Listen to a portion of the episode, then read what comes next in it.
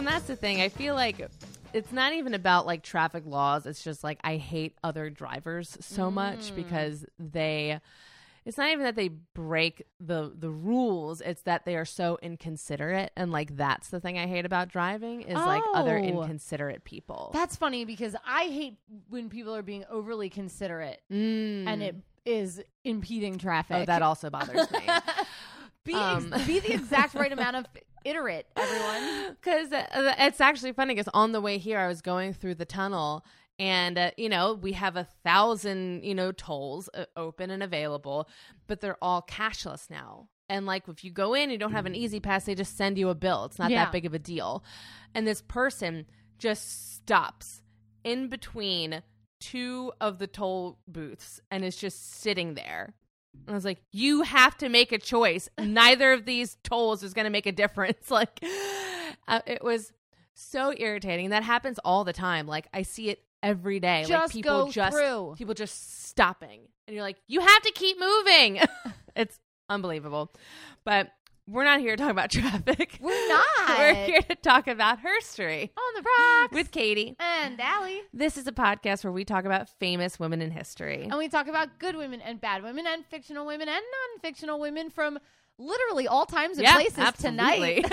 I'm going from all times today. Uh, because women have nuance. They definitely do. Um, but just so you know, if you are new to this podcast, we are going to be talking about women, but we're going to be doing it a little inebriated. Inebriated? In- Inebriated? inebriated. Yeah, yeah, yeah. Because we are drinking the entire time. and we're also not historians. We find this Yeah. information the way that you find your information, which is Google. But we've just did it. We did it for you. we did it for you, and we're just putting it in a nice little package so you can enjoy it on the rocks. and Um, hopefully you'll enjoy our crazy banter and side stories and Yes, singing. yes. Usually there's singing. but mostly facts. This podcast is probably 50% facts. Yeah. Um, yeah, Fax is the majority shareholder on this podcast. 51%, I guess. Um, all right. But before we get into our drinks and our people, you are You're mowing the lawn. You're mowing the lawn. You are mowing the lawn, and you have in your AirPods. Mhm. So your phone's in your pocket, and you can't stop what you're doing to Google these people. You really can't. There's just no time or hands. because you're busy. You're so busy. You're getting ready for whatever's happening this weekend. Right now is election week that you're listening that you're to this. listening. Yeah. Yeah, so you're going to. We're not good. We don't know right now who won, but future us will. Future us will. So and I- hopefully, future us is celebrating. Ooh, I can't believe it's that soon. Ah. I, oh, actually, I need to borrow a black pen from you because I went to fill out my ballot today. don't have a black I don't have a black pen. Yeah, okay. I only write in blue, so I need to do that because I need to take my freaking ballot to the box tomorrow. Yeah. If you forgot to vote, everyone, um, I have access to a time machine and you can go back in time and do that. Thank you very much. So anyway, you can't look up these girls because you're cutting the grass because you're rejoicing about the fact that we have a new president. Yeah. Um, so we need to get a little.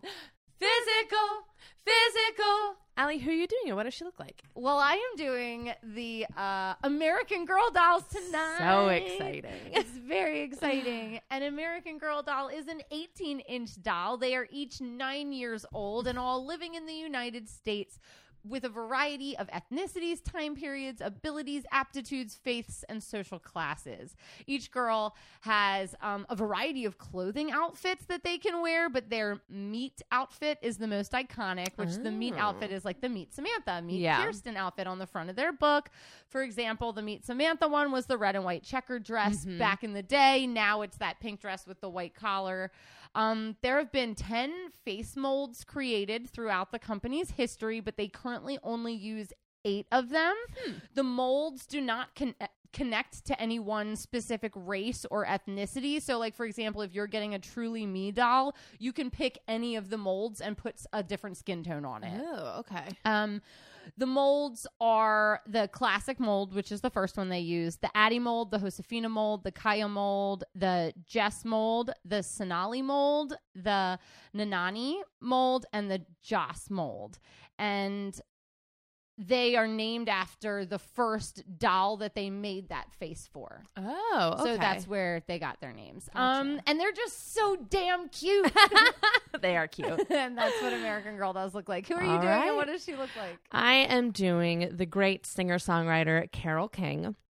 So Carol has kind of like like an oval face with very rounded features. She has these bright blue eyes that kind of squint when she smiles and they're like a little smaller than the rest of her face, but they just really light up when she is singing or talking or laughing and she has these full lips that move into a huge smile um, and she has a prominent nose. She has big curly hair that has gone from short and blondish to long and brown to kind of just big and blonde over the years.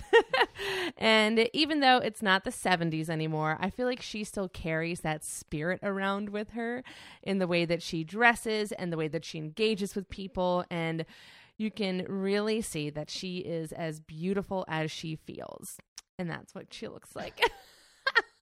That is exactly what she looks like. She's a fun little person. Yeah, she Um, is. I'm excited to learn about her, but first, I'm excited to learn about her drink. yes. We've been doing a lot of really brightly colored drinks this season. Yes.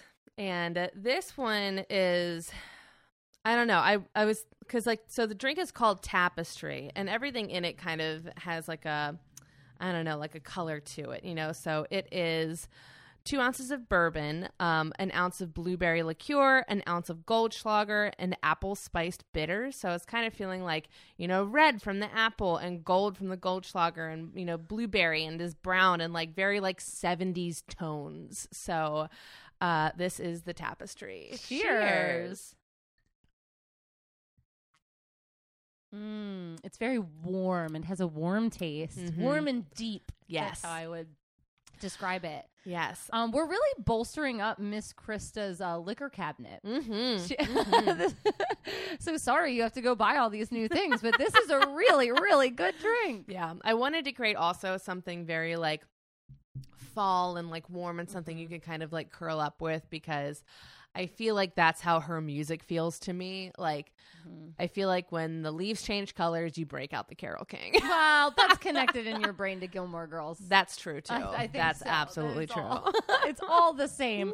Um, so this story is from Elsie Marshall ninety five, right? Mm-hmm. LC Marshall. So thank you so much for your request. She's been uh she I think she I should say they they they have been a constant for a very long time liker commenter Yes. on all of our social media stuff. So thank you for this request. This is going to be a fun one. It really is. So, what do you know about Carole King? Um so I know she's a singer-songwriter. Mhm. She did write the the intro song to Gilmore Girls, right? Yes. The, if you're out on Mhm. the road. Yeah. I know she wrote that song. Um I feel like there's some sort of drama in her life may be connected to an eating disorder, but I'm not sure. I think I might have made that up. That might be Janis Joplin. Yeah. Okay, so I don't know It's anything not Carol about King. I don't know anything about Carole King. Then go ahead and tell me about Carole King. I'm excited to learn. Okay. Um so I got most of this from this like documentary called You've Got a Friend, the Carole King story, um which was not super available online. It's like one of those videos that's like here's the video in the lower left corner and the rest is just like sparkly graphics and the sound quality is terrible. I hate that. Um, but I got it from that. I got it from Wikipedia, a couple online articles. Um, but okay, let's get into it. So, Carol Joan Klein was born on February 9th, 1942, in Manhattan, New York, to parents Eugenia. Shout out to my grandmother. Never What heard anyone else with that name. Um, and Sydney Klein. Um, so her parents had met in an elevator at Brooklyn College while she was a drama major and he was studying chemistry. But eventually they both dropped out. He became a radio announcer while she took care of the house. But eventually, radio wasn't paying as well in the struggling economy because this is like when they were kind of meeting and getting married, it was like very post depression. Okay. Um, so he quit and joined the best of the best, the New York City Fire Department in Brooklyn. wow. so- this is kind of like a cute little love it's story. a very cute love story. So Carol has a pretty normal Jewish Brooklyn life upbringing until she's around three, and she starts to get very curious about this big thing in the living room the piano. Her mother played occasionally, and Carol was just like drawn to it. She would just go sit at the bench every day, but she was too short. So she would set two large, like, phone books on the bench and crawl up to the keys. And her mother was like, okay, yeah, we'll teach you like a few little things. And whatever. She wasn't giving a real lesson. She was just like, these are the very basic basics of piano. But by the time she was four, she was like, okay, this girl needs actual lessons. And she started spending more and more time at the piano. And then there was this one day when Carol heard a song on the radio and then she ran to the piano and she started mimicking the songs on the keys. Oh, And her mom was like, How the fuck did you do that? and so again, she's like four or five years old when she's doing this. people who It's have an ear for music impress me so much. I know. And she literally did. So one day her father sat her down and he started playing notes and he'd be like, What's this? And she's like, That's a B flat. And he's like, What's this? She's like, That's an A sharp. That's an E minor, whatever the names of the notes are.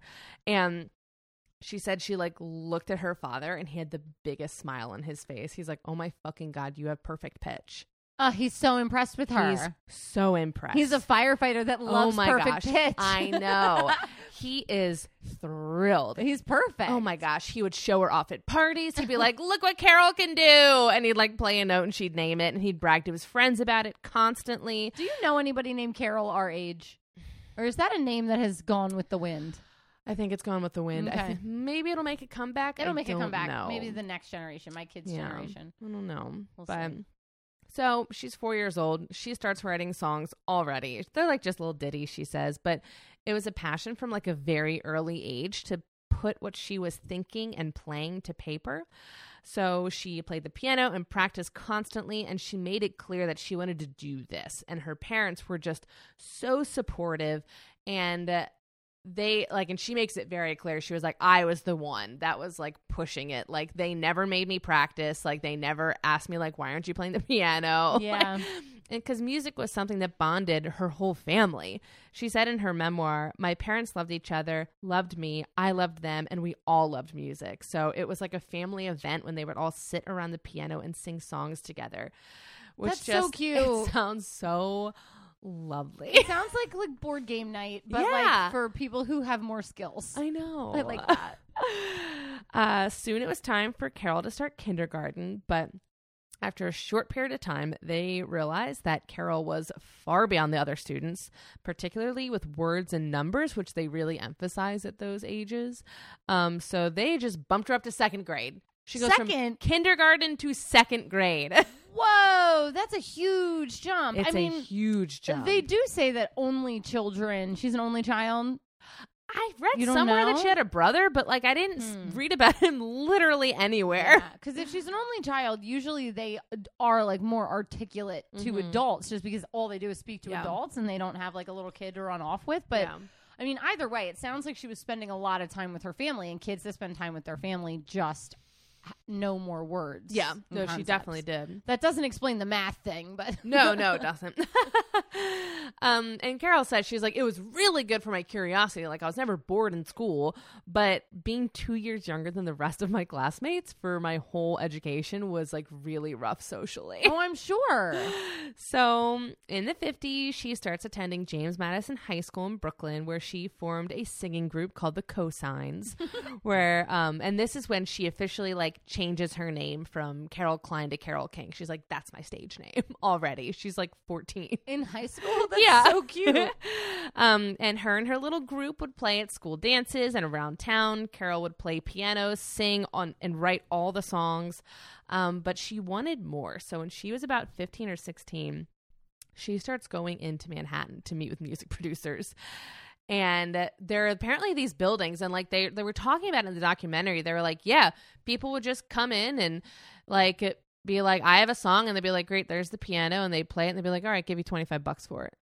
So she's literally selling songs when she's a teenager in high school for twenty five dollars a piece. That's so cool. And you know what? so cool. That's one of the really cool things about being in New York. Like, if you've ever Mhm. been there in New York City on a weekday and gotten on the subway, like, there aren't school buses in New York. Like, Yeah. the kids grab their backpack, they leave their house, they get on the subway, their friends are there, they go to school, and they come home. So Yeah. it's very easy to just get off the bus at a different stop and walk in and sell a Yeah. song. And it's so it's such a sense of like independence that I feel like kids in New York have that other people don't like, and I'm so like jealous of it. Oh, the like that. envy I have. Oh my god. it's so cool. Um. So she's doing this, and one of the producers in the documentary was like, "I've never met a more confident and talent talented teenager in my life." wow. So she's hanging around the music studio, and not even T Swift. nope.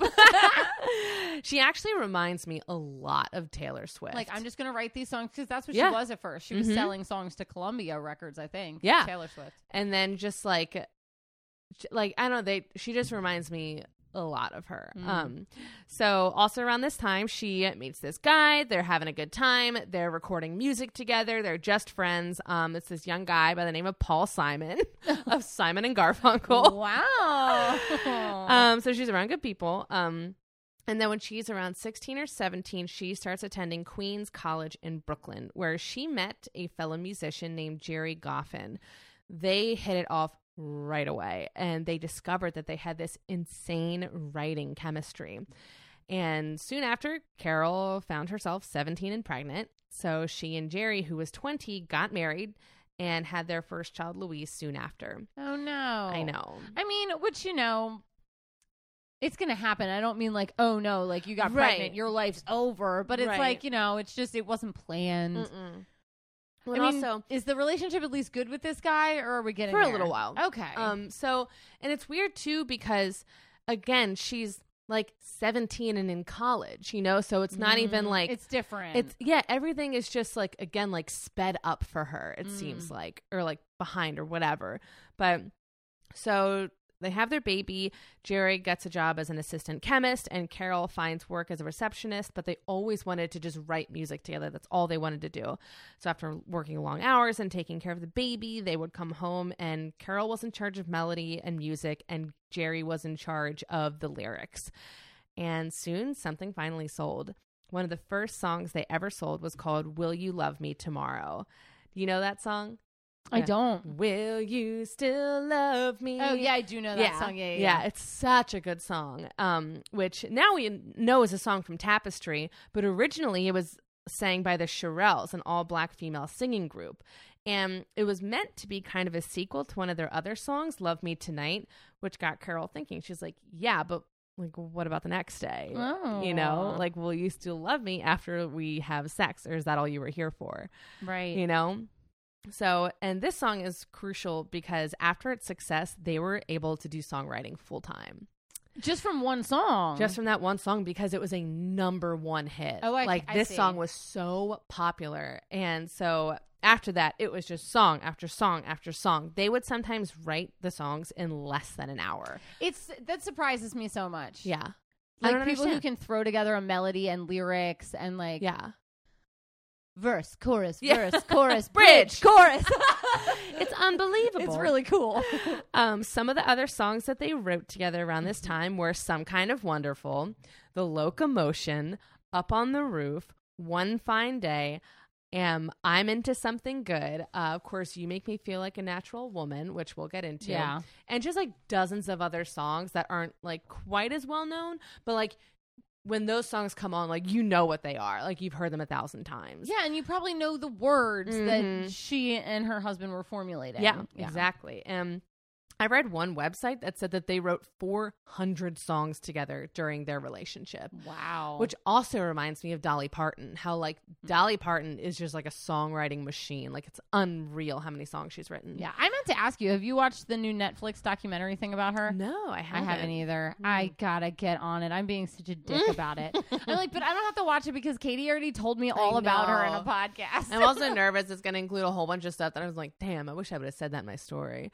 Um, we can do Dolly Parton reboot. We can do a Patreon reboot. um so they obviously have like a ton of talent writing and you know writing music and songs but they also knew how to spot talent so while they are writing all these things remember that they had two kids because in the midst of this she had another child Wow. um and it became difficult dragging them back and forth between the studio and home so they hired a woman named eva narcissus boyd as their nanny Narcissus. I know. So some people like to say that Eva was singing around the house and Carol was like, "Oh my gosh, you can sing! Like we got to get you in the recording studio." But Carol was like, "No, I was super aware the whole time that she was a good singer. She was like, we brought her into the house to like give her a job before we could like find her like a way into the industry, like so she could save up money." Like I love when people pretend that things just happen. I know. Oh my gosh, what a coinky ding. Can't believe it. No, we, there was a plan. Exactly. And that pathway came with a song called Locomotion, which, of course, they were like, Eva, you have to sing this. The song was like made for you. Um, and she recorded it. It soared to number one and completely changed Eva's life. And I don't know about you, but when I hear that song, all I see is like the Cosby children, like. dancing down the stairs Oh, yeah. in that one episode of the Cosby Show. Yeah, I can't. Um, I could not have told you who sang that song. Oh, I couldn't either. was she a one hit wonder? Yeah. okay, okay, okay. Yeah, I just I could not have told you at all that that was a. No, I would Yeah. have probably guessed some random famous band. Yep, exactly. But it totally changed her life, and then she was known as Little Eva, so that was like her stage name. um, and fun fact: so the whole point of the song is that like everybody's doing this dance. It's called the locomotion, but they just wrote the song for fun. There was no dance, Oh, and so the song came out, and everybody's like, "Well, how do I do it?" And Carol was like. Eva, I think you need to make up a dance. so she just kind of made up this little little dig jig or whatever, and people were doing the locomotion. But what exactly is the locomotion? um, and then they had another one of their lesser known songs get really popular when the Beatles covered it, which was like a huge deal. Mm. It was a song called Chains, which they had actually written for a little group called the Cookies, oh, what a cute name! which was like another like all black female group. They wrote a lot of songs for like these types of bands. Okay, Um, and Carol talked about how exciting it was when the Beatles cover it covered it, and everyone was like, "Wow, they are such fantastic songwriters." And she was like, "I mean, I wrote that one, but okay, whatever." okay, okay, fine, fine, fine. fine. Um, wait, just so one, when you sell a song, Mhm. does it depend on the contract, or do you always get royalties for that song? I I think it depends on the contract. Okay. I think um because sometimes it's like. $25 and it's ours forever. That's the kind of song she was selling at first. And then it was Mm. kind of like, no, this is my song, but you can use it, I Mhm, think, or like mhm. something like that. Because I know like later on she's making royalties off of it. Yeah, because like we bought like we bought the music for our podcast, Mhm. but we don't own it. We we paid a one time fee, Yeah. and the artist gets that money, but they can also sell the song to other people. Yeah. I have no idea what the situation is. Okay. I was Um, just curious. I mean, I know you probably didn't know. It's just something that I don't ever think about in like those types of art industries. Yeah. Because I think the same is true of like street art and like murals and stuff. You don't get those forever royalties. It's like I sold you my song Yeah. and now it's done, even Yeah. if it becomes a number one hit. Right. Well, I know that's a really interesting fact you bring up with like the murals because like sometimes murals are pe- featured in like photographers thing and then they sell a picture of that mural for like a million dollars and the guy's like, I I painted mean, that. I painted that, so do I get literally any money? Right. Like what the hell? Like Mhm. that picture would be nothing without my mural in it. Like Uh yeah, when we did um we do a thing in Baltimore every year called Light Street where like artists come and like light things up make light art. Oh, Light City. Yeah, Mhm. Light City. And um there is this one light exhibit and it was lit up pictures of all of the murals in Mhm. Baltimore and somebody who did one of the murals came and like tagged over top of it like you did not get permission Oh my god. to use a picture of this mural. How do you not get permit? I don't You have to ask. that. You have to ask. Yeah. That's ridiculous. Yeah, Oh my gosh. Because it's not like, oh yeah, I took a picture and I printed it. Now it's in my room. Like that's Right. like a big event where like thousands of people are coming to see I it. know. Ah, okay. Um, another song I want to talk about for a second is "Up on the Roof," um, which they wrote for the Drifters because I absolutely love the version that they did. It's so good. But when Carol sings it, you really get the meaning of the song, and it, because like you know, with the Drifters, like "Up on the roof," Yeah. and it's like, oh yeah, this is fun. And when she sings it, it's like when the world is getting you down and you're around all these people and you just need to get away, like, you know, just head up to the roof because she was like in New York City, you're constantly feeling like you cannot get away. Right. So the only place that like New Yorkers can go to get like a moment of quiet is up on the roof. And I hmm. was like, and it's just like, I just love that song and just the melody and the the lyrics of it they're all so good um and you know and then you know she mentions that she was like and then you can like invite another person up there if you want um and again remember she's two years ahead of everything in her life so when she's writing this song and having these kids she's like 19 right now Oh my gosh, Carol. which is so insanely young. But she said she always considered herself an old Jewish woman. She just wanted to write songs, play music, live in the suburbs, and play mahjong with her friends. Apparently, Bobby. apparently she loved mahjong. so when her kids were in elementary school, they moved to West Orange, New Jersey. But suburbia was not what Gerry wanted, and frankly, married life was not really what he wanted either. They were so young when they got married, and now they are working with all these cute young girls in these singing groups, and he's having lots of affairs with them. Oh, He come is- on, Gerry. I know, he's constantly cheating on her. And in 1964, he got one of the cookies pregnant. oh no. I know. So then now her husband is the father of another woman's baby. That's correct. Okay. Yep. So, and then when they were in this suburb, he was like, Well, I want to take care of both of my families. So he moves the cookie and her child into a house down the street. I can't imagine. I really can't. That is heartbreaking. Yeah.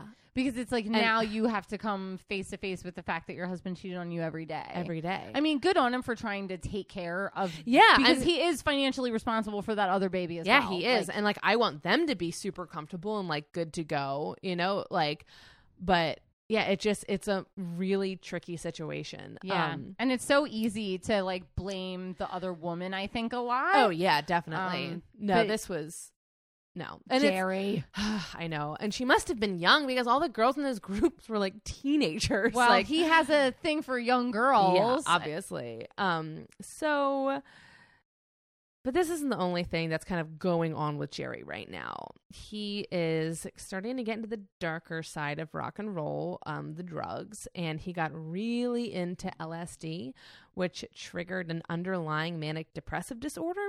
So by the late 60s, Gerry is absolutely falling apart, and so is their marriage. And so this is all going on. And then in 1967, so this is th- that baby is now three. Okay. Okay, so, So he had he- the baby. he The had the baby living down the street. This down the street. They're still together. drugs, Three years of drugs. Three All years of drugs, happening. madness, manic depressive disorder, but still writing songs. They're still writing hit songs. Um, and in 1967, this guy literally pulls up to Carol on the streets of New York City in a limo, and he goes, "Hey, I need a hot new song for Aretha Franklin." And she was like, "Uh, okay." And he goes, "And the song cut, the t- song title has to be Natural Woman." and Carol says, "Okay," and he just drives off. So she goes home, and Did her- he put up the bat signal for her to find him I again? guess. I don't know.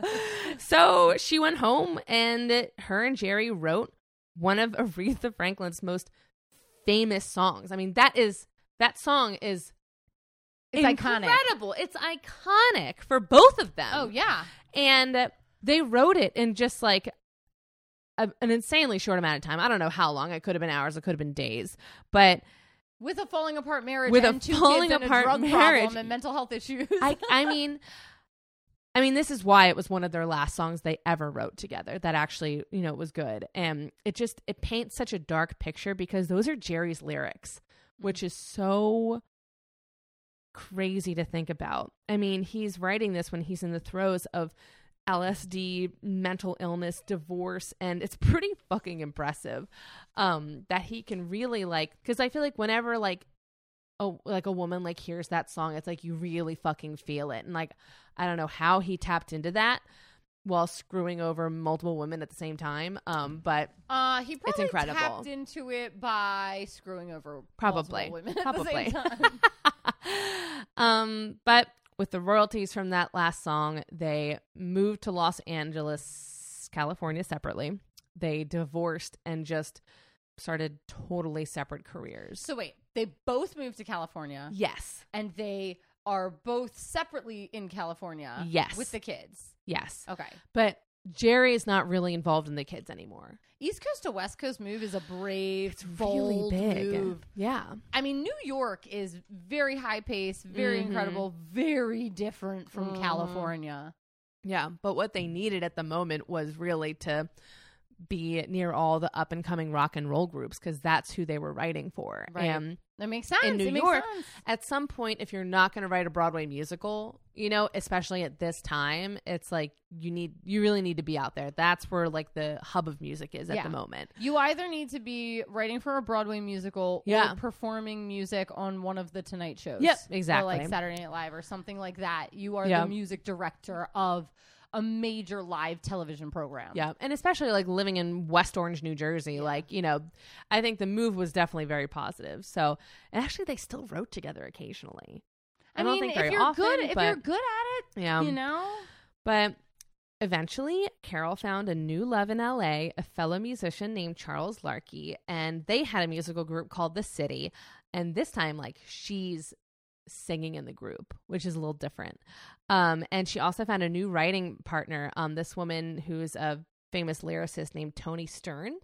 Um, so this new group, The City, they were good, but even though Carole was the lead singer, she wasn't really ready to be a performer. She was used to being in the background. So she refused to play live, which was like the main way to boost your music back then. There was no iTunes. So they couldn't get their album really out there because she wouldn't perform. And so they didn't do so well. But then she meets James Taylor and Joni Mitchell, and collaborating with them really encouraged her to pursue a solo career. Uh, fun fact they sing background on her tapestry version of Will You Love Me Tomorrow. Really? Mhm. And it was James Taylor, who is one of my mom's favorite, favorite artists. Like Oh, when yeah. I think of James Taylor and Carole King, I think of like my childhood and like the music my mom listened to. Your mom's a big Bruce Bruce fan. Bruce Springsteen? Uh huh. Is she? Yeah. I don't remember a lot of Bruce in my house. Uh, I, I think like she, likes the idea of Bruce. Uh, she definitely has like some Bruce albums that like sit there. I was like, really? I always think of the Beach Boys, James Taylor, Carole King, and John Denver. What's the song that she really likes? That's like, I know, I know, I know. Oh, I know. that- what's that song? Do you know that Um, song? That's Bill Withers. Ain't no sunshine when she's gone. Yeah, Um, but yeah, because my mom also loves Motown. uh, she loves that Mm. song. God. Um, but Shout out to Jude. shout out to Jude's. Um, and it was James And there Taylor. was Jude's. Jude's. G U Yeah. J U D E S. That's her mom's name is Judy.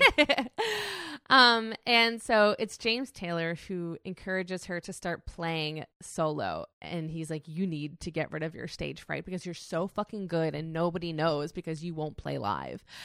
So he's like, I'm doing a show this night at this, you know, Troubadour Theater, whatever. He's like, Come on and like play your songs. She's getting ready to sing her song. And the whole theater has to evacuate Why? because someone called in a bomb threat. No. I almost in like when I was watching it, I was like, was it Carole because she didn't want to perform because she was scared? but no, it wasn't alarm. Carole. Yeah. um, it- it got solved pretty quickly. So like everybody evacuates. They come back in. Carole sits down again, and she's like, "Whew." Well, as long as I don't bomb, I think that will be okay. Everybody Very laughs. cute. And from that day on, she was totally over her stage fright. She literally just needed to like get out there once and just get over it. Um, so in 1970, she releases her first solo album, um, aptly titled "Writer." um, and again, I encourage everyone to go listen to her recording of "Up on the Roof." Uh, it makes me cry a little bit. Um, the album wasn't too well known with a lot of people. Um, you know, but everybody says now like, "Oh, it's so underrated." Um, but you know, making it was really fun, and people talking about working with Carole said it was amazing because she's so talented and kind, but she was also so confident that like she was steering the ship, and like everyone was like, "Okay, any decision she makes is the right decision," and she knew exactly how she wanted the song to sound. She knew exactly what she wanted every instrument to do, and it was all like, "Oh yeah, no, that's the right decision," you know. Well, I feel like when you write a song and then you pass it off to somebody else, at Yeah. some point it becomes a bastardized version of what you originally created. yeah, And I'm sure that's annoying. Yeah. So, um, like, people just thought it was amazing how she could really like manifest her vision, you know, like in a song, which I don't know how to do that. So um and then a year later in 1971 she would release Tapestry, which she apparently wrote and recorded in like 3 weeks. Um Wow. and when it came out, it absolutely exploded because it was also kind of what America needed at the time. So, like we were saying in the cocktail description, the album is kind of like a warm blanket. Like you just feel so good when you listen to it. And at this time, it's 1971. The dream of the 60s had crumbled. The US is in Vietnam. And an album like Tapestry felt like just so comforting. And all of a sudden, like everyone's playing it, everyone's singing it, everyone knows every word to every one of those songs. I mean, is it is it really nice if you're out on the road yeah.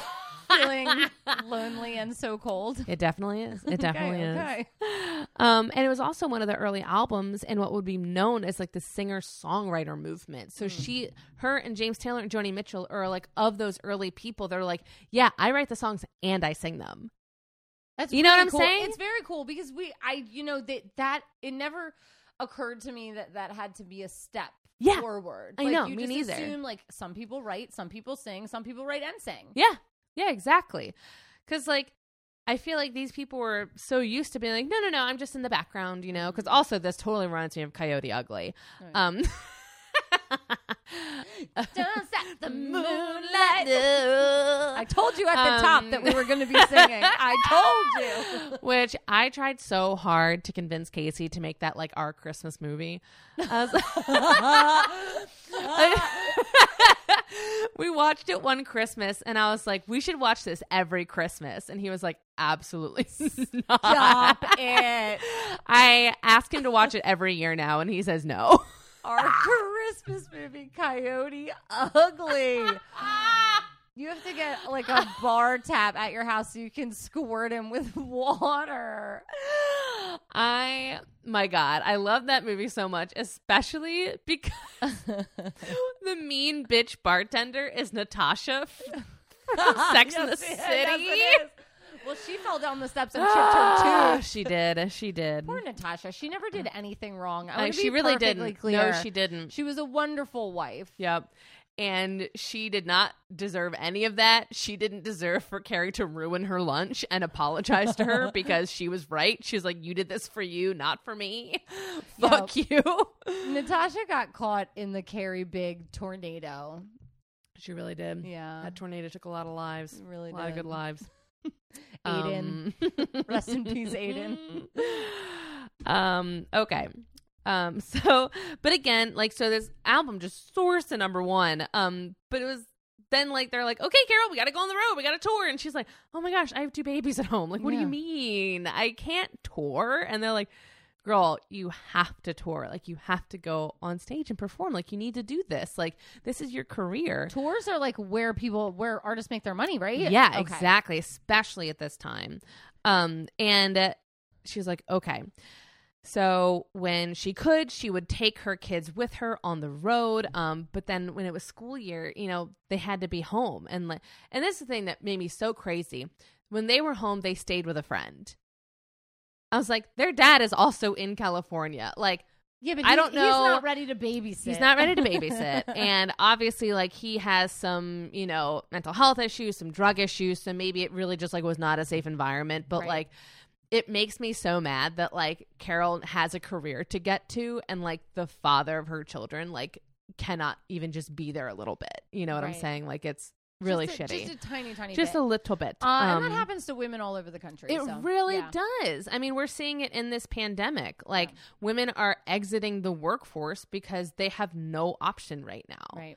it's so shitty. Um. So, anyways, um, and it was just like really sad because I was watching one of her daughters, and she was like, "Yeah, like you know, when Mom was on tour, I would just sit there and I would listen to So Far Away and like cry." and it made me Oh. realize that like I can't imagine being Carole and having to sing so far away and home again while I'm away from my kids and that's all that's the only place she wants to be. Right. you her know, babies. She wants to be with her kids. Um, but thankfully, because James Taylor was releasing his music and gaining commercial success at the same time. They were playing together a lot and they are best friends. That's cute. I mean, when they talk about each other, it is the sweetest thing in the world. And people always assume that they must have been a couple at some point, that they were in love, that they were having an affair. Because people don't believe in people platonic don't- relationships. They don't believe that it exists. And she was like, no, we're just best friends and collaborators. And like, that's fucking it. Like, I don't know what else to tell you. Like, they're just so sweet. Um, and while her friendship with James would last a lifetime, her track record with husbands was not as good. Um, in 1976, she and her husband Charles Larkey split, and by 1977, she was moving to a remote cabin in Idaho with her third husband Rick Evers and her two daughters. Listen, Very big. Pump the brakes, veer off the side of the road. listen. This woman is not scared to move. no, That is so brave. it's so insane to me that like she didn't move for so long. It was like, oh, I'm just gonna have a quiet house in the suburbs, and it's like California, Idaho. Like she just yeah, I think she I think honestly when she got over her like stage fright, it also like opened up a lot of doors. She was like, okay, like I can also like say fuck this and move on and like, you know, it's just crazy. Yeah, it is. I don't know. Maybe touring had something to do with it. Like Yeah, she wasn't totally could. worried about, you know, she'd been to so many cities that maybe she wasn't worried about where she was going to live anymore. Yeah. I don't know. It's a very, it's a very cool and confident thing. Oh, because totally don't is. most people? I think most people end up dying in a house that's within 20 miles of where they were born. It's something like 90% of people. Well, well, I'm going to be within like a Yeah. half a mile of where This is born. literally the first time in my life I have not lived in Baltimore City, and I am nine miles outside of Baltimore City. I just like it's insane. Yeah. Oh, that's wild. Yeah, because people just like you have roots somewhere. You your do. family's there, your jobs there, normal's there. You know where the Walmart is. Yeah. She's getting like you know which gas station is weird and which one is fine. I'll be like, um, well, I don't want to go to the Towson Walmart because I know I have to go upstairs, so I'm gonna go to the White Marsh Walmart. and that darn escalator they built for the the, the carts doesn't work. Um, I, I mean, I the the most like I think I've said told this story in the podcast before, but the most vivid memory I have of the Walmart in Towson was when I used to get my birth control prescription there. yes, you've told this story. Oh my gosh. and just me screaming at the pharmacist because he wouldn't give it to me after it was stolen when I was robbed at gunpoint and carjacked. Ridiculous. I mean, I mean, attempted carjacked. My battery was dead, but But also, Anyway. what type of Walmart decides we're going to put all the clothes and food downstairs and everything you actually need upstairs? lunacy. Absolute lunacy. the only reason It people go to no Walmart is for the electronics, the books, and the home decor. I know. It's like And the the toys. It's like the giant picture frames and the cans of paint and the TVs. Let's just put that upstairs. And you're like, but that's where I need. That's- okay. I- mm, okay. if you have a Walmart with an escalator, please tell a cart, a cart, Cart escalator. escalator. You, we have to literally put our cart on a machine to get it up and down. It's ridiculous. Yeah. I feel like if Target in the same exact shopping center can do it in one level, so could Walmart have. Um, Agreed. the same shopping center. Um. So, You'd would. anyways, I'm like, you would Shout out that you what? Okay. Okay. So she's in Idaho. That was a very This- Maryland heavy joke. this cabin Idaho is out in the middle of nowhere. I've always pictured Carole King in a cabin, honestly. Uh, yeah, it's because she's meant to be there. Okay, cool, cool, cool, cool. they have this like little cabin with like goats, no running water, no electricity, no telephone, no mail delivery. They're just like homeschooling the kids. Like everything is pretty fucking wild here. They're Okay. going to the bathroom in an outhouse, and Carole is loving it. She's like, I just want to be in the Rocky Mountains all the time. This is amazing. But and and, and also this inspired her to become like an avid environmentalist she Mm. once she got into the Rocky Mountains, which we'll talk about more in a little bit, she was like, This is the most beautiful place I've ever seen in my entire life. Like we have to preserve it. Um but also she's a professional musician, so she had to go back to LA at some point. So like they spend like I think like around a year or so out there. They're back and Um, forth. so they go back to LA, and Carole was like, "Hmm, all of these red flags that Rick was giving me are a lot more blatant here." uh, she was like, "Huh, when we're around other people, he is really possessive and controlling because, like, out there, there's nothing to control. they only have each other. They only have each other and the kids and the goats."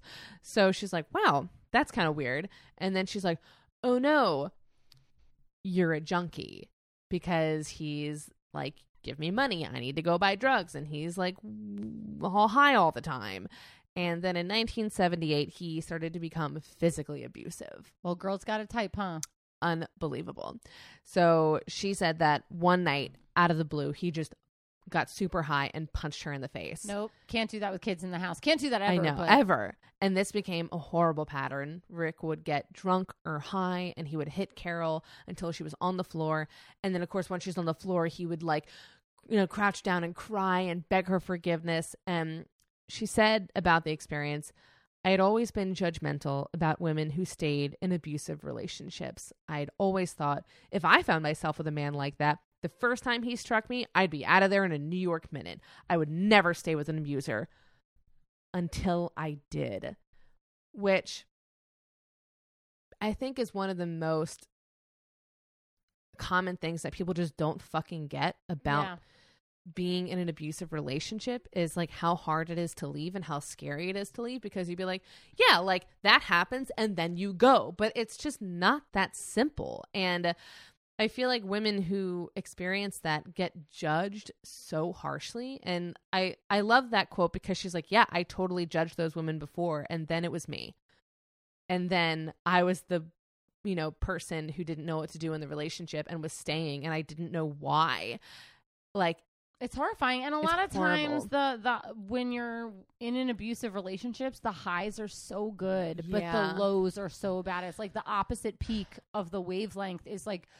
Then they're so good to you for so long Yeah. because they feel guilty or whatever, and you Yeah. just like stick it out. You're like, oh, maybe they've really changed this time, Yeah. and usually you really love the person, Yeah. so No, you hope that they have. Ugh, it was just an absolutely miserable time in her life. Um, and it's just like it sucks because like she's getting beat up by this guy and then giving him her hard earned money to go buy drugs and then hit her some more. Like it, it was just a horrible cycle. And her daughter describes that like she just like always hated him. She was like, you know, he never hit me, he never hit any of the kids or whatever. He was like she was like, but I just had a horrible feeling about him. Uh, He was she was like he would just snap and get really angry and like I would just go like hide under my bed. And she was like it just wasn't like my mom to like be this person in the relationship. She was like it was just so weird and then one day thankfully Carole was like, "All right, I'm fucking done." She took the kids, went to the airport and they literally ran off to Hawaii like as fast as they could. Well, thank God she has the means for that. I know, Think of the all the people who don't.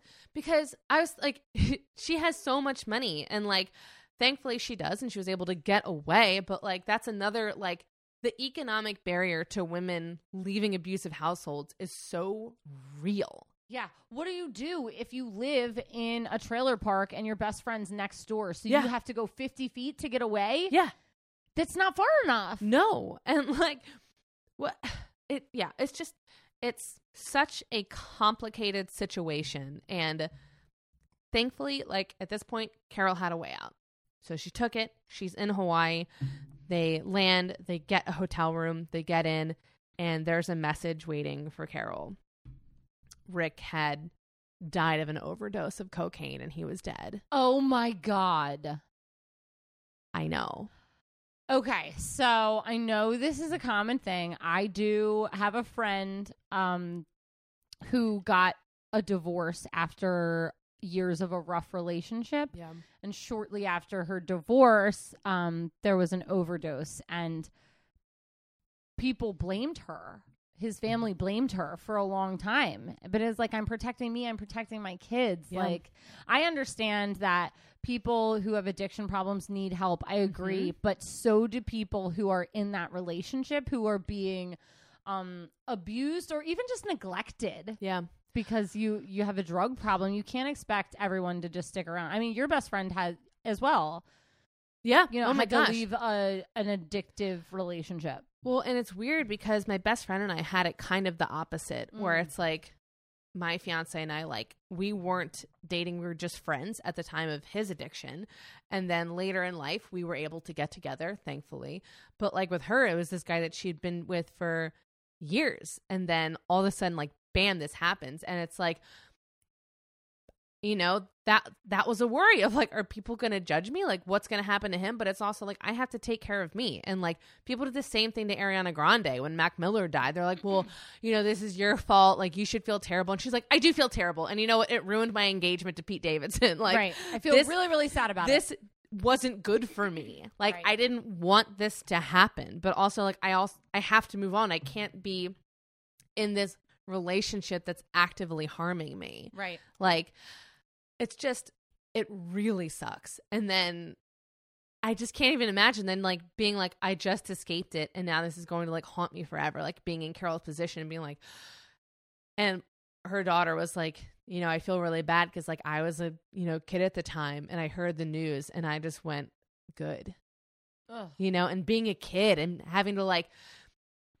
be like, my stepdad died. Like, I'm so fucking glad. Like, fuck that guy. Yeah. Like, but then being like, no, he like didn't deserve to die. And like, just this whole messed up cycle. And like, it's so, it's so sad. I would love to read somebody who like has done knowledgeable research on how often women are blamed for like a male tragedy post a Yeah. breakup. I would love to read that study. So anybody if you have that, if you have a JSTOR account, let me know. God, I wish I had access to JSTOR. I again. really actually still do. yeah. Just I want you to tell me the key search words. Yeah. um, where did I put my commas and asterisks? Um, in the search bar. Um, but Abuse asterisk, comma drug, comma drug, comma marital, parenthesis drug. I think. Right, right, Um, right, right, right. but domestic. I don't. It's just. It's one of those things that would be fascinating because it's like, why is this all on me just because I was like the female in his life? Which then like creates the cycle again of like one of the reasons I think some women stay in relationships like that. Like there's a whole myriad of reasons, but sometimes it's like, well, no, I can change him and I can be the person to save him. And it's like, at some point, you can't like when Casey and I first got together, I was like, you know, he's clean for a couple of years, but I told him I was like, you know, I don't want us to get into this and like you to stay clean for for me and for this relationship. I was like, I want you to stay clean for for you and because you want to and you need to for your own sanity, even if we break up, even well, if that's this the doesn't work healthy. out. That's the healthy. Way Yeah, yeah. thank you for Because- thank you for that. um, you're welcome. I'm very evolved as a person. but you know what I'm saying? Like I because that's that was one of my big fears was that it wasn't going to be for himself and then it wasn't going to be permanent. and then because if he broke up, it would be a bad yeah, because situation if for him. you are Fiance Knowles. fiance Knowles, he's so wonderful and I was like, you know, because if he was doing it, and like part of it too, he was like, well, yeah, part of it was I wanted to do it for my family, but also like I am part of my family, so like Yeah. I'm doing it for myself and all of us, like you know, whatever. I would just, I This would is- just, I would love to see the female side of this where like a woman has a drug problem and the man breaks up with them and then it's like, oh, well she wasn't someone you wanted to take home to mom. Yeah. It's oh like, come gosh. You're right. I feel like there's a total double standard with that. There totally is. Just like Mm. everything else. Just like everything Bam. else. All right. Mm. Sorry. Carole Okay. King. You're in Carole Hawaii. Aye, aye, King. aye. She's in Hawaii. Hawaii.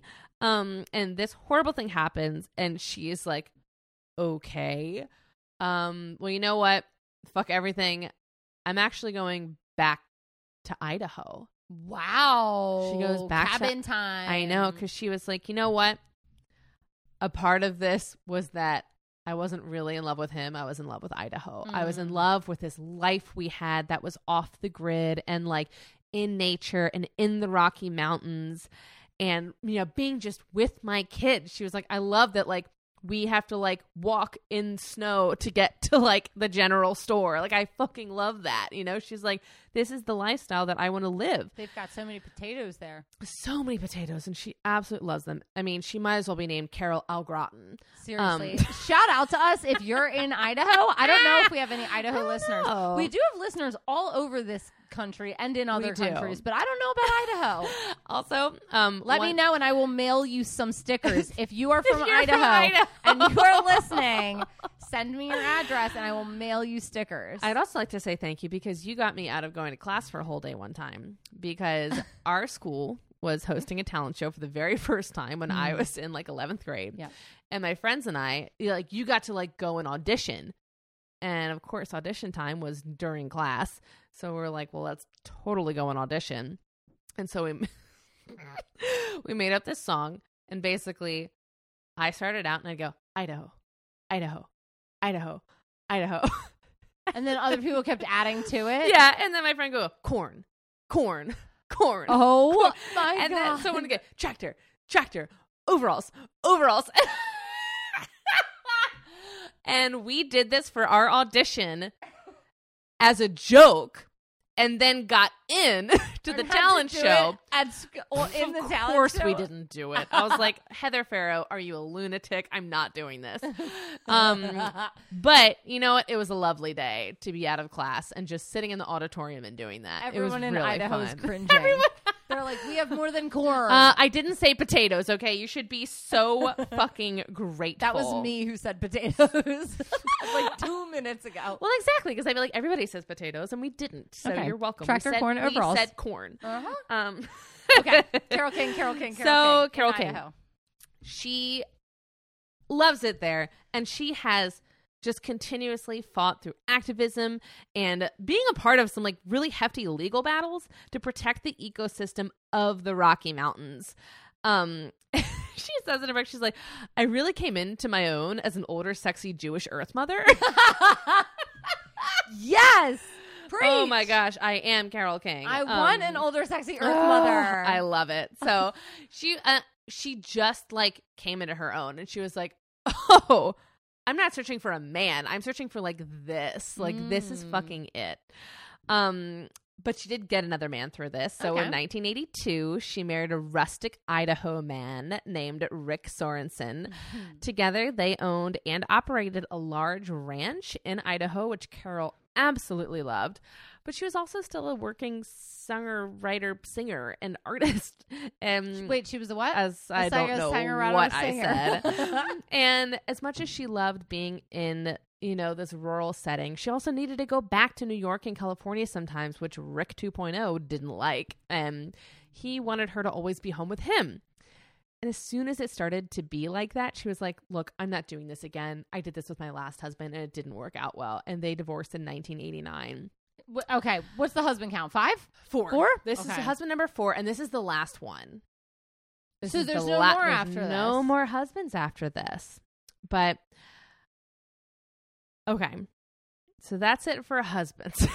That's good to know. That's good to I know. mean, poor I, Carole. because when I was researching, I was like, I didn't know she had this many husbands. well, that's you know, Ginger Rogers was like that. That's true. Remember, we were like, "Whoa, another one!" And I think just it's it's okay. It's totally it's okay. If you want to get married and you want the tax benefits and you just want it to not be permanent or whatever, like we cannot keep treating divorce like it's taboo. I know. like it happens. it's a totally normal thing. and you're allowed to get married as many times as you want because I'm fine with you falling deeply in love and then saying this wasn't it. exactly Good for you for being a good dreamer. for you, Carole. um, Are you wait? now, Good for you, honey. now, Allie, you were born in the 1986 year. Is that correct? that is correct. What did I do? do you remember a film called The Care Bears movie? we care. I do. I do. Um, because okay, wait, go ahead. Go ahead, go ahead. I'm sorry. well, she wrote the theme song for that movie. No. Okay. I want you to understand that the Care Bears movies from the 80s are so, so good. There are two. There's two or three of them. My favorite one is the one where there's a little boy who goes to a carnival and gets a magic book, and then he does bad magic and he turns into a magician, and it's awful. And the Care Bears have to like Care Bear stare him back, and then he they are like, "You care. And he's like, I care. I cannot. If you have seen this movie, We'll send you a sticker. I'll send you a sticker. I I I just again, Allie and I have known each other so long that like you liking Care Bears was like a part of my childhood. I was like, yeah, that's like Allie's thing. I loved Care Bears. I cannot. Oh my god! Even still today, anytime I tell a stupid story at like a breakfast, my older brother goes, "I care. I care." Now here's the question though. Would you put the Care Bears movie above or below the Alvin and the Chipmunks balloon adventure hot air balloon adventure? Below. Really? Oh wait, yes, you're right, below. Alvin and the Chipmunks is the superior movie. It's, It's a great so movie. good. Hey, don't you know that we're off to see the world? Um, and let's be clear, that song with the the Chipettes and the snakes is very inappropriate. get lucky. Lucky. It's unbelievable. Okay, Guys, that movie. That movie That has to be a round table. So good. has to be a round table. I love it so That's much. great. The bad guys smoke. That's how old the movie is that you can smoke in children's movies. Well, I know. I was again this past Sunday. We were watching Stella's favorite movie, 101 Dalmatians, my dog. Um, and they had a warning because Roger's smoking a pipe and Cruella's smoking all through it. I was like, I don't even notice. Listen, Okay. because when the girls are rock and roll, that's the chipette. Girls of rock. Rock and roll, whoa, whoa, love. I love that movie. Oh, okay. I need to post a picture of that movie Ooh. so that everybody can watch it because it's so good. Okay. Okay. Um. so she also wrote the song "Now and Forever," which Yes, is used for the opening credits of A League of Their Own. um, and throughout the '80s and '90s, she just keeps writing songs and appearing in some like off-Broadway plays. She loves to act. Then, in the year of our Lord 2000, she was asked to re-record a song from Tapestry, "Where You Lead."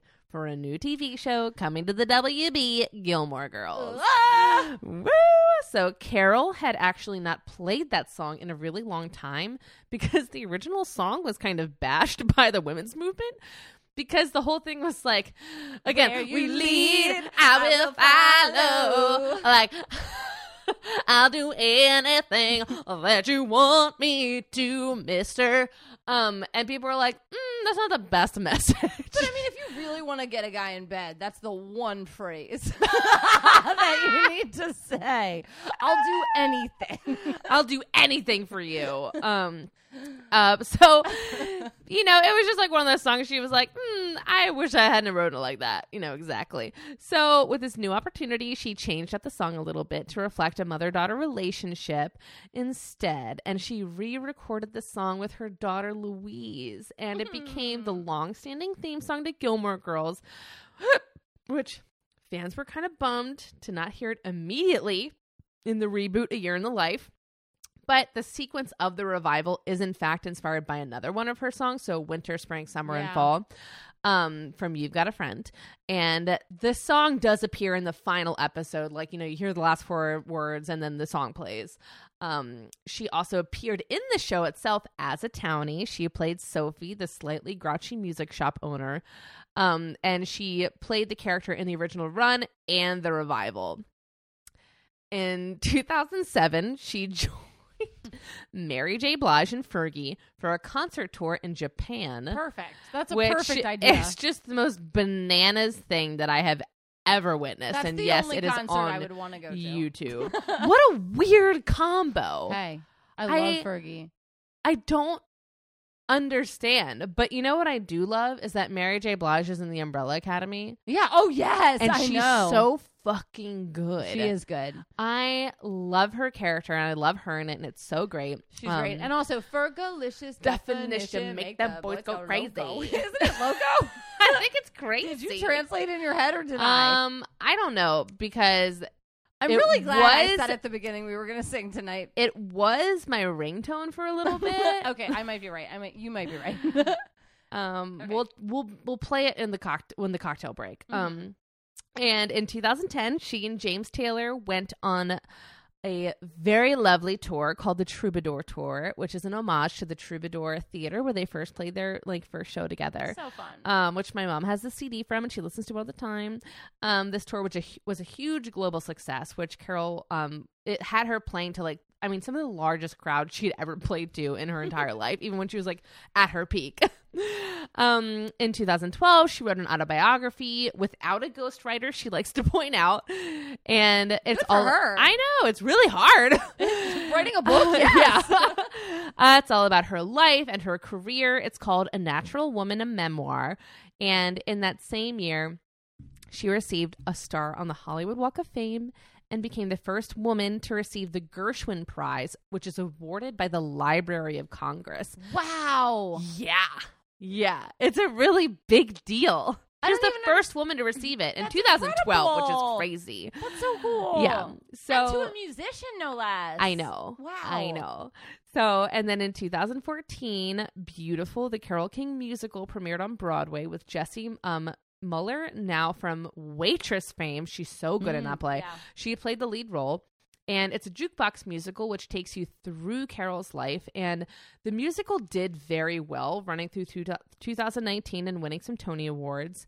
Um, she's in the Songwriting Hall of Fame, the Rock and Roll Hall of Fame, and in 2015 she received a Kennedy Center Award for her contribution to music. Um, and right now she still sings and writes, but and she still, you know, fights for the Northern Rockies Ecosystem Protection Act. She like is always up at Congress being like, you need to protect this fucking wildlife. She's very active in that.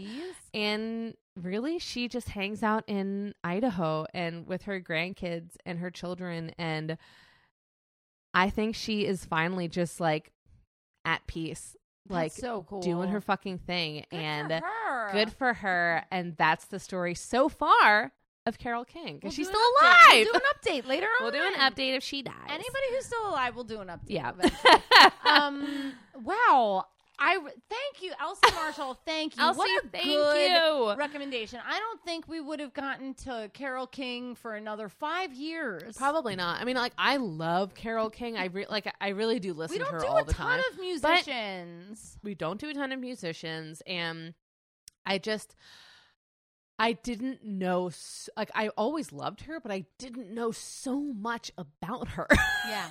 I was like, she wrote that song and that song. She literally wrote like half the songs that are on my wedding playlist. if we ever get to that, if we ever get to that wedding, Right. Um, that's so incredible. I really liked her life. That was a good story. It was a fast-paced, fun '70s woman type of story. It really was. Yeah. And like I just love that the rest of her life was just like she's like, you know what, all that drama, I'm fucking over it. I'm gonna focus on myself. Hey, that's the confidence of an older woman. Ugh. Is it not? The confidence of an older Jewish Earth mother. I am so jealous of that, and I'm waiting for it. I'm waiting. For I definitely went up a notch when I hit my 30s. But I want to be I want to be 50 mm. to hit my full stride in Oh confidence. my god. You hit your full confidence, your stride, your sexual peak apparently Yeah. for women. Listen, Yeah. I'm waiting on it. I can't wait. I'm I jealous of you, you 50 plus ladies. You're really killing it. No period. All right. Let's go All right. get We're gonna get a drink. We're gonna listen to Fergalicious and we'll be right back. a bye.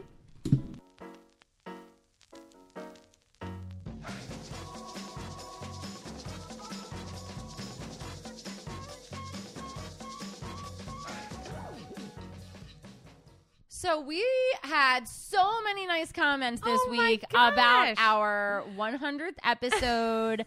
Thank you, Vero, for your comment on Facebook. Thank you, Miss Krista, for your comment. Thank you, hashtag history, for talking to us. Thank you, mm. Janice on the move, for everything you've said. Like, Yeah. it's so nice of you to like be involved with us and to be part of this crew. Um, It just feels so nice to be heard because, like, you know, we put this thing out and yeah, we don't, do a lot of work. you know, and like we know that some people listen, but then like when people like really respond, it feels like so nice and like it's just great. And uh, we've had a couple new reviews in the past couple weeks, which has been so great. And yeah, we got invited to a windmill in Spain. Yes, for when COVID's Oh, finally over. and, uh, Murfetti, I think that's um your username. yeah.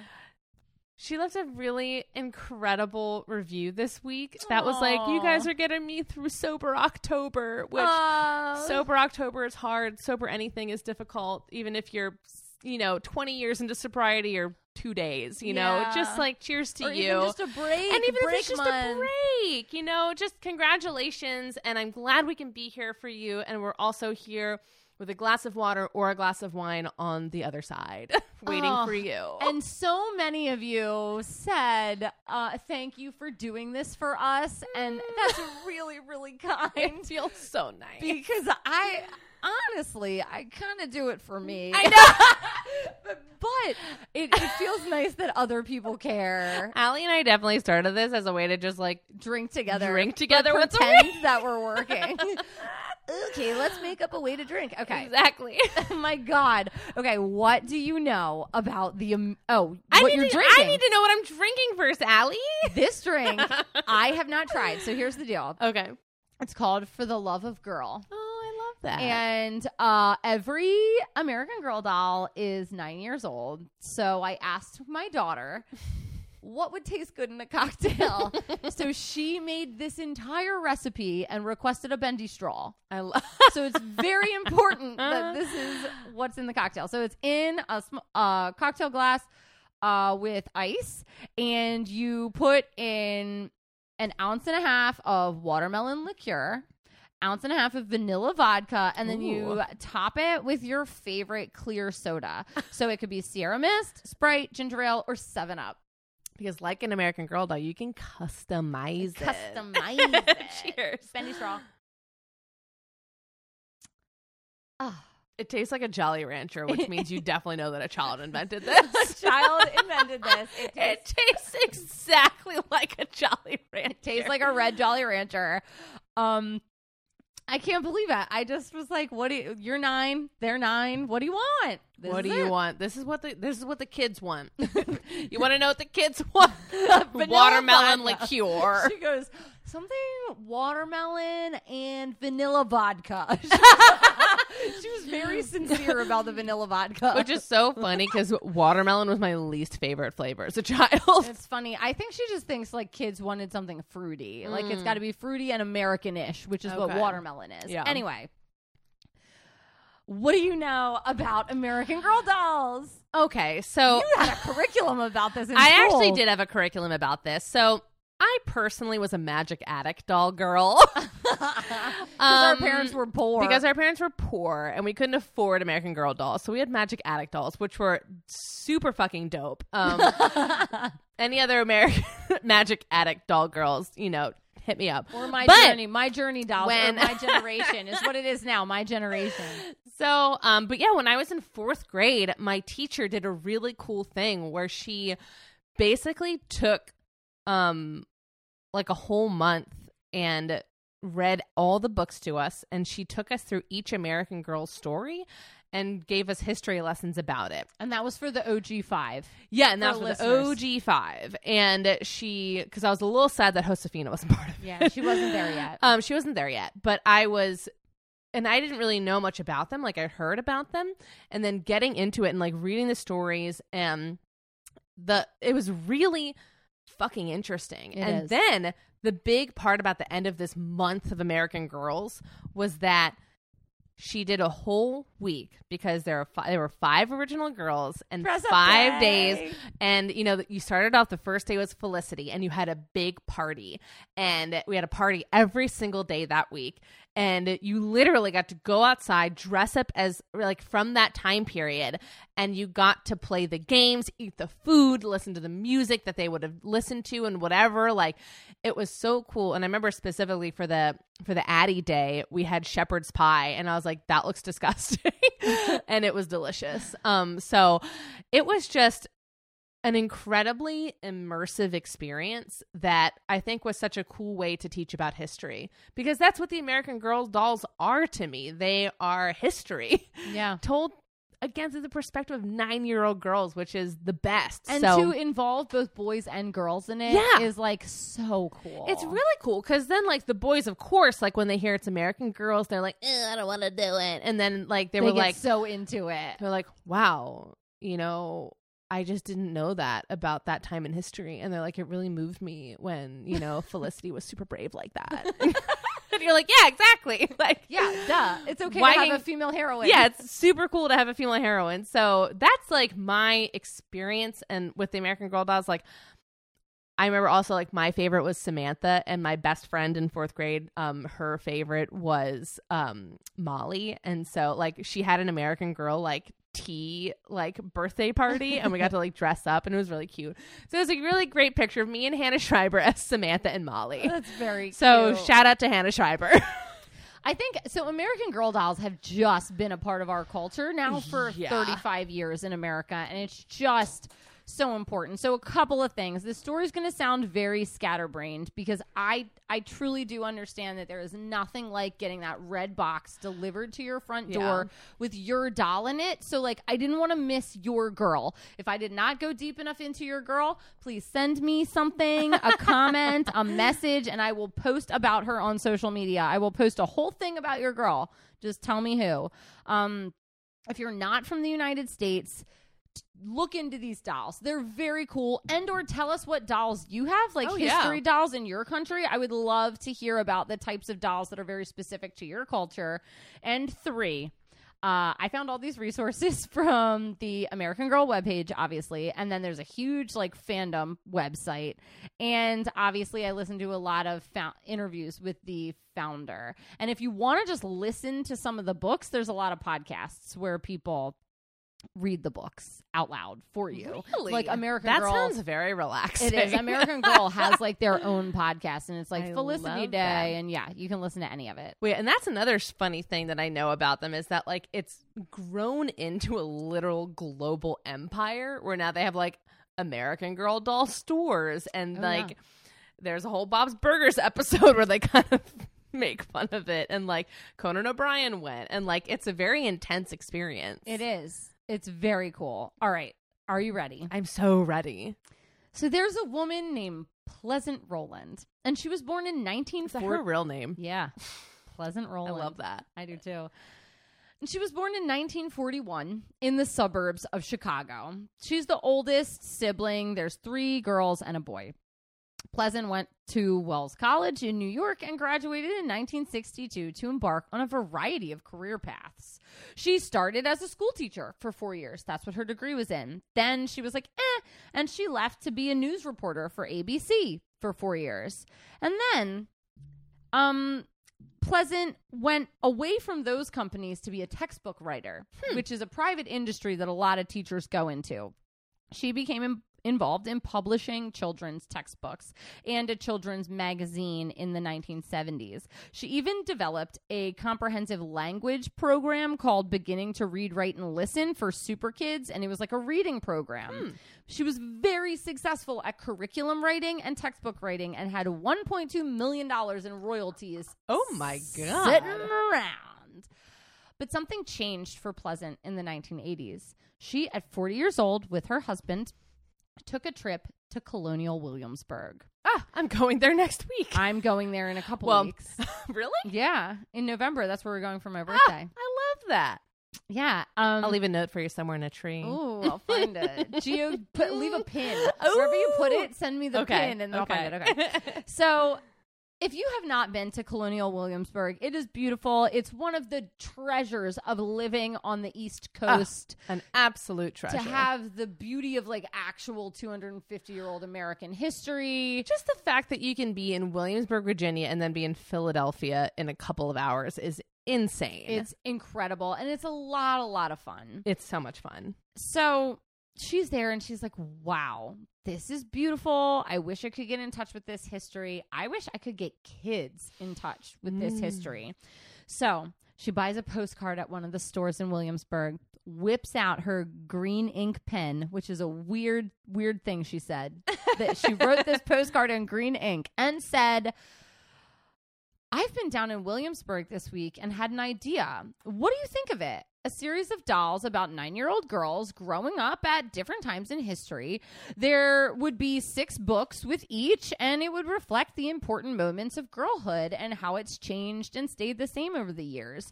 There would be a doll with each that has historic clothes and accessories so girls could play out the stories. And there might even be matching clothes for the girls. Ah! She had it all. She really just In one postcard, she had it all. unbelievable. I mean, like almost nothing has changed from that. No. so she, I'm gonna take a step. Okay. These straws are crazy. I think I'm gonna take my straw out. It's getting hard. this postcard was sent to her dear friend Valerie. Oh wait, who requested this? Oh, Emily Hill. Emily, of course. Of course. Emily Hill. what a hero! Oh, long time Patreon. She sent us a list of requests, and we're finally getting to them. I know. It's taken us two full years, but we're here. Okay. This postcard was sent to Valerie Tripp. She is now a huge part of the American Girl Company. She authored over 30 of the American Girl books, Whoa. the f- historical fiction novels. But Valerie Tripp ocean- openly says it's a good thing Pleasant didn't listen to me because I told her it wouldn't work. She's like, there's not a market for this. Nobody wants that. So then Girls hate dolls. Girls hate dolls, and especially being a part of history. it's like Valerie, you're a very cool person. I know that's you were just trying to give good advice to your friend, but it was bad advice. So she goes to the cabin in the woods with her husband, and she sits for the whole week and writes out her vision. She hmm. says, "I've done a lot of writing in my life, but I've never written this easily before. It flowed from me quickly." I knew it would work because I knew when I was a girl, I would have wanted to buy one of these dolls. And I knew as an aunt, I wanted to give one of these dolls. So I followed my instincts. I love that because she doesn't have any kids right now. Mm-mm. She never has any kids that I know of. I, as an aunt, as a professional aunt, you are a professional aunt. I fucking love that. She's like, I knew I would want to give this as a gift. Ugh. She's great. Throwing my pen. It's okay. We, that's what we're here for to throw pens. So people met her with disbelief and just like total, they're patronizing to her. Yeah. They're like, how are you going to make them? You've never produced a toy in your life. Do you even have a fax machine to like send information back and forth? Do you Xerox? Do you even have a beeper? Do you know what that is? Um, it was actually crazy. I recently w- ran into someone who, uh, something beeped on their waist, and they checked it, and I was like, "Is that a beeper?" And he Were was they like, a doctor? "He was like, no, it's uh my insulin. It No. like automatically injects in my body." And I was like, uh, "I've known you for quite a while. Didn't know that about you. Okay, Um, there that is. there that is. Okay, didn't know that about you. Call me back. That's so interesting. Um, Bub, beat me, page me if you want to reach me. So all these disbelieving people without fax machines said, "Okay, listen, if you're gonna do this, send out." a hundred thousand catalogs because let's remember american girl is a catalog based company you couldn't buy them in stores like Mary Kay. right Okay. and they're like a hundred thousand that'll do it Uh, but her and her husband are financing the entire thing with her textbook royalties and she Mm. says no if we're gonna do it we're gonna do it. I'm gonna send out 500000 catalogs. Double down. double, Double down. down, baby. right from the beginning. That's like quadruple down. Right from the beginning she says we had to be a doll company, a toy company because of all the accessories, a mm-hmm, clothing mm-hmm, company, a mm-hmm. publishing company, mm. and a direct mail delivery company, all at once with no experience. Oh my god. So in 1986, the Pleasant Company was founded, and Kirsten Larson, Samantha Parkington, and Molly McIntyre were born.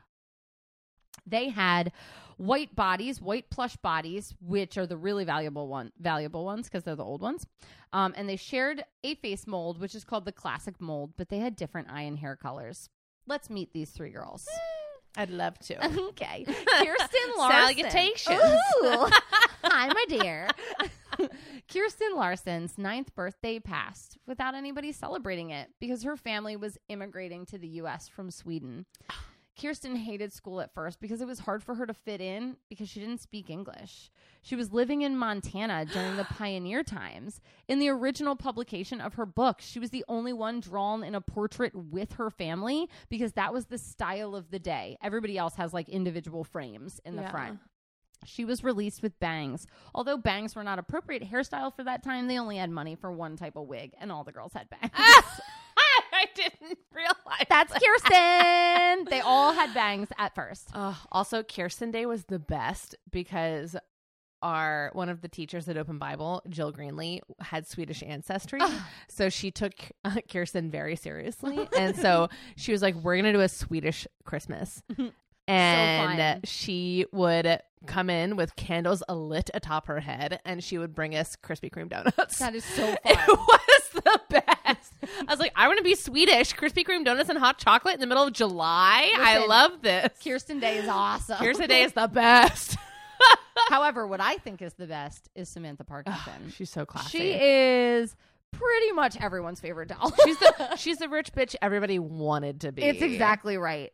Um, she was the turn of century woman, and Valerie Tripp says she was the easiest to write because we knew we had to write her story first because that was when women began to get prominence, the early Yeah. 1900s.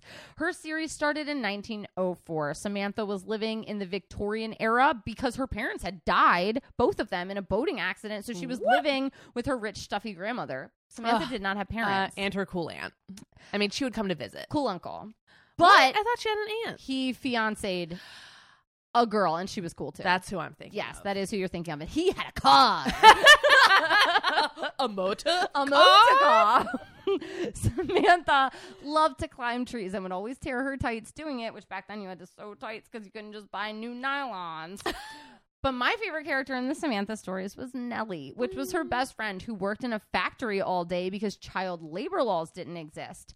And the cool thing about Samantha is she always gave up everything she had to help Nellie. Her grandmother paid for Nellie to go to school, and one day she got a doll for Christmas. And when she realized that Nellie got nothing, she gave her the porcelain doll that she had wanted so badly. Damn. Samantha. Sam is the classy as Classy as fuck.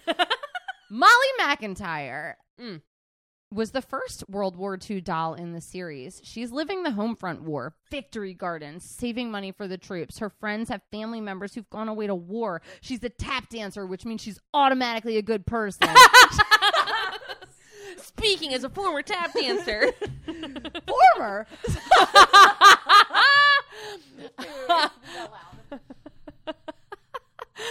Are you kidding me? I've been tap dancing my whole life. I've never stopped. Never once. Smooth criminal forever. She's the only historic doll to have glasses, actually, and has two hmm. pigtail braids. Now, there is a doll in the contemporary line that has glasses later on, but she's the only of the historic line. Back to Pleasant. Headquarters is in Wisconsin, and they're funding this. She's funding this endeavor herself, like we said, with her textbook money. It's 1.2 million between September and December 1986 she gets 1.7 million dollars Oh worth of purchases so she's already made back the investment so she's got to move her small headquarters to a large one everybody's saying the dolls are too expensive. Nobody's gonna buy them. N- but it's not just a doll. It's a box. It's accessories. It's the uh, books. It's six books. It's so much. And back then they were $82 today they're 110 it's been 35 years and it has not gone up in price that much. So I'm pretty excited about that. At the American Girl headquarters, they also had to finance a library because they have to pay people to research these periods in time so that Oh, the clothing are right. right and the newspapers are right and the accessories are right. So they're paying a lot of people to make these dolls happen. So in 1988, they realized these dolls are so cool and everybody loves them. They've only been out for two years, but they're so well loved that they need to make a doll hospital. so now they have a repair center where you send your doll in and they send her back to you in a gown with a little hospital bracelet. And they also started the Dress Like Your Doll line, which she predicted on the postcard, where they make clothes that fit the actual girl. That's crazy. I also didn't know that started so early. So early. I thought that was like a modern day thing, the little doll hospital, because I love the little doll hair salon they have. Like, Oh yeah. it's so good. Now, I'm going to be referencing throughout this story a couple lines. The historic doll line is obviously the focus. There's also the truly me, where you can try to get a doll that looks exactly like you. There's a girl of the year line, which they're only available for one year. There's the best friend line, which are the friends of the girls in the story, people like Nellie. Okay. And then there's the contemporary line, which is like people that are more like um our our era. Now, I'm not talking about bitty babies and all that jazz. Fuck bitty babies. I've never even heard of that, and I Don't I worry don't about care to know about. Don't it, worry about bitty babies. It sounds awful. It is. So 1991, let's bounce on in. Felicity Merriman. Bring it in. Felicity. This is when they started to make the plush doll body matched the skin tone instead of being white because Okay. colonial outfits had a low neckline, so they didn't want it to look very like a stark difference. The hussies. Exactly. Those hussies from colonial America. Her face was the classic face mold, and she was aided in release by this senior publicist at Williamsburg, helped them make this doll correct. She was the first doll without bangs. She's parted in the middle and tied back. More important than anything is that she resembles all the women that we've done on this podcast this season. She is tired of being treated like a girl. She hates the girl things and she's tired of being constrained as a hmm. woman.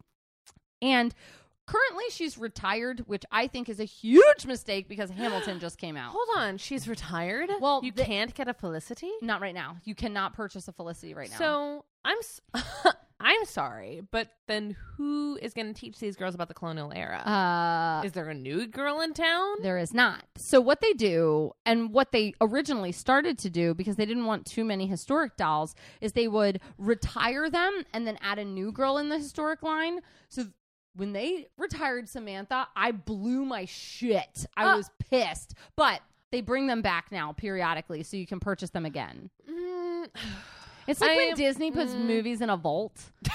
You know what I mean? about the, The Disney, Disney vault. the Disney vault that the um, Disney Plus just It's- absolutely diarrheaed all over. they gave Um, us the lock key code. Lock key code. we plus. all get retina scans for Disney Um, Plus. Let me tell you something. I think that's just a little bit annoying to the integrity of the American Girl dolls It's that Bologna. Ms. Pleasant originally crafted. And Yeah. I'm a little upset hearing this information now because I think every girl should have access to a Felicity and an Addy and a Samantha. A Felicity is fabulous, and you should be able to get her. Uh, but I think she'll be out soon just because of Hamilton. They're gonna Okay. bring her out. They're gonna bring, her, out. Bring, bring her out. Bring her out. I told you, yo, with the barrel. In 1993, I'm gonna round out the OG five. Okay, okay. In 1993, Addy Walker is added. They had to add for the first time an additional face mold because they wanted it to reflect the different ethnic background of Addy. She's the first doll of color in this series, and she's considered one of the original five. She has textured brown hair and gold hoop earrings, being the first doll that was equipped with earrings. Hmm. Addy was born into slavery in the South and was so hungry one time she had to eat worms. She watched her dad get beaten and sold away, and then she and her mother escaped to the North in the night.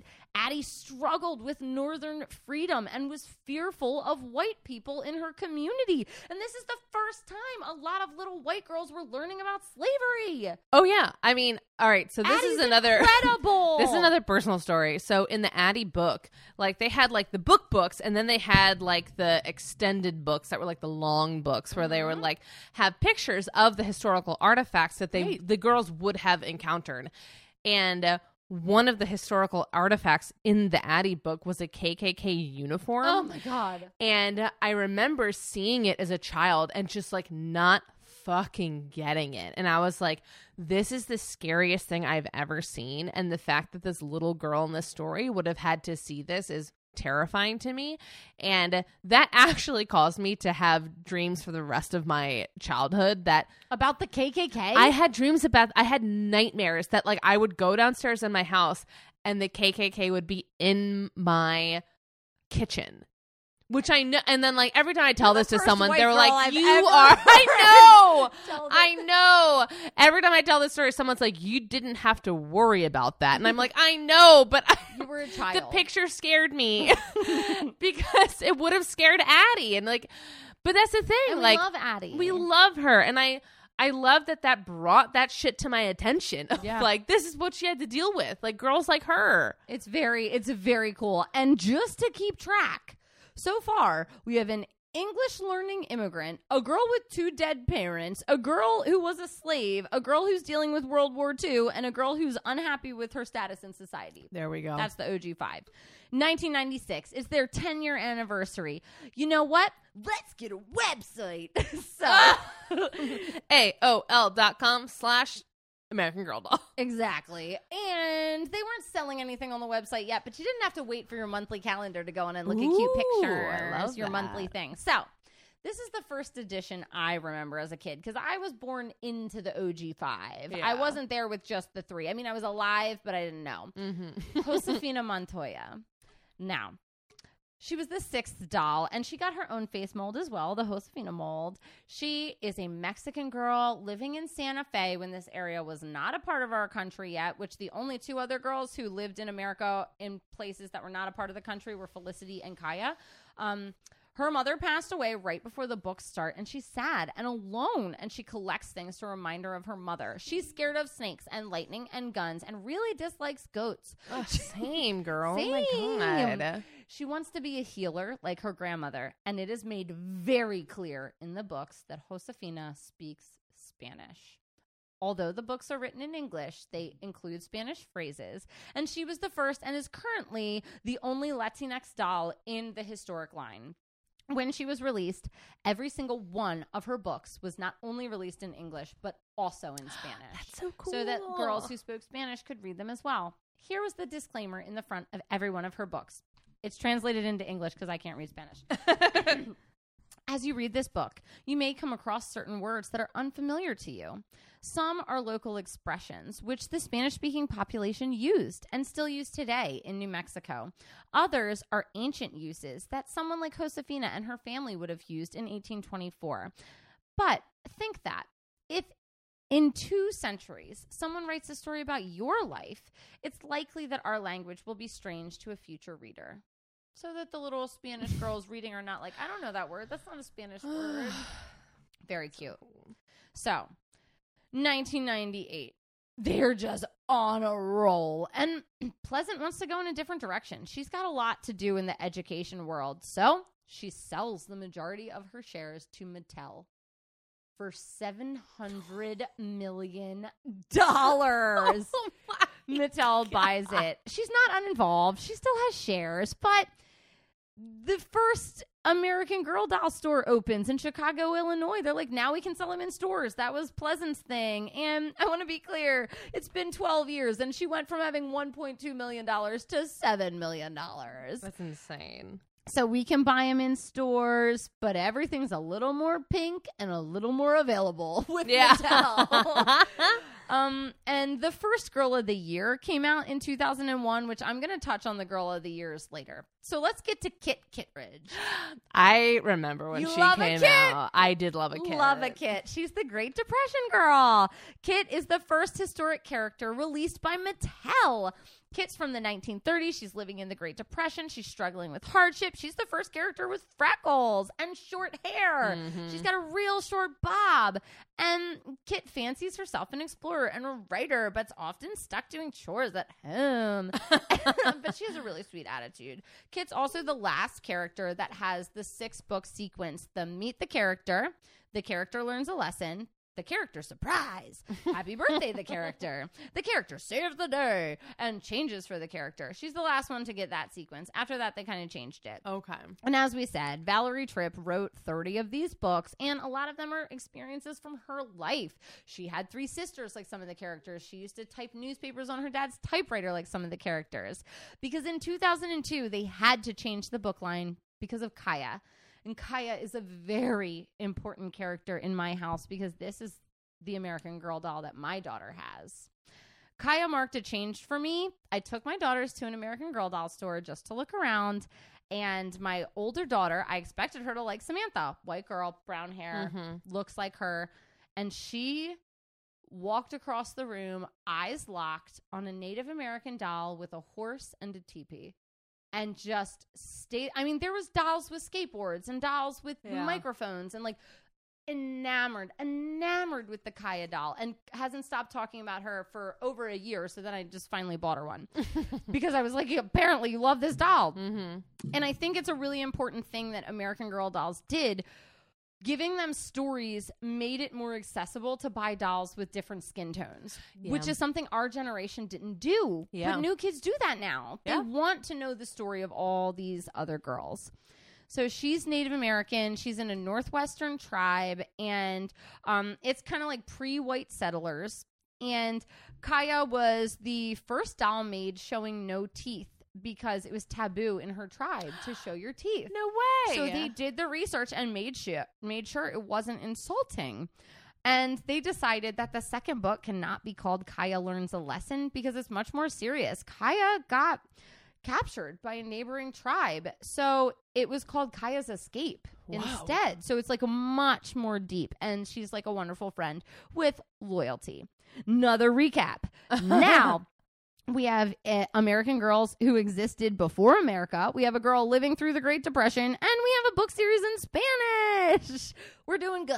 We're doing really good. We're- This is incredible. We're doing great. So, 2004 to 2008, we have our first best friends doll collection, and this goes for a while. Like Nellie is Samantha's best friend, and Elizabeth Cole is Fel- uh, Felicity's best friend, and Elizabeth Bennett is Molly's best friend. But they just go and go and go, and they eventually discontinue the best friend line because the goal was that the girl, the doll you purchase, is your best friend. Mm. But it was cool for a while because it allowed people to like when we get to Julie Albright's story eventually, her best friend was Ivy, and Ivy's the only Asian American doll in the main historic collection because her best friend was Asian. So it's like if you want to buy one of the historic dolls, not a truly me doll or a girl of the year doll, then the only Asian doll is Ivy. So it, it gave them a chance to branch out Okay. without having to create all these books because every time they create a new character, they've got to create all right. these books. It's a It's lot of work. it's very hard. So that's why they have all these other lines to make sure they're hitting all the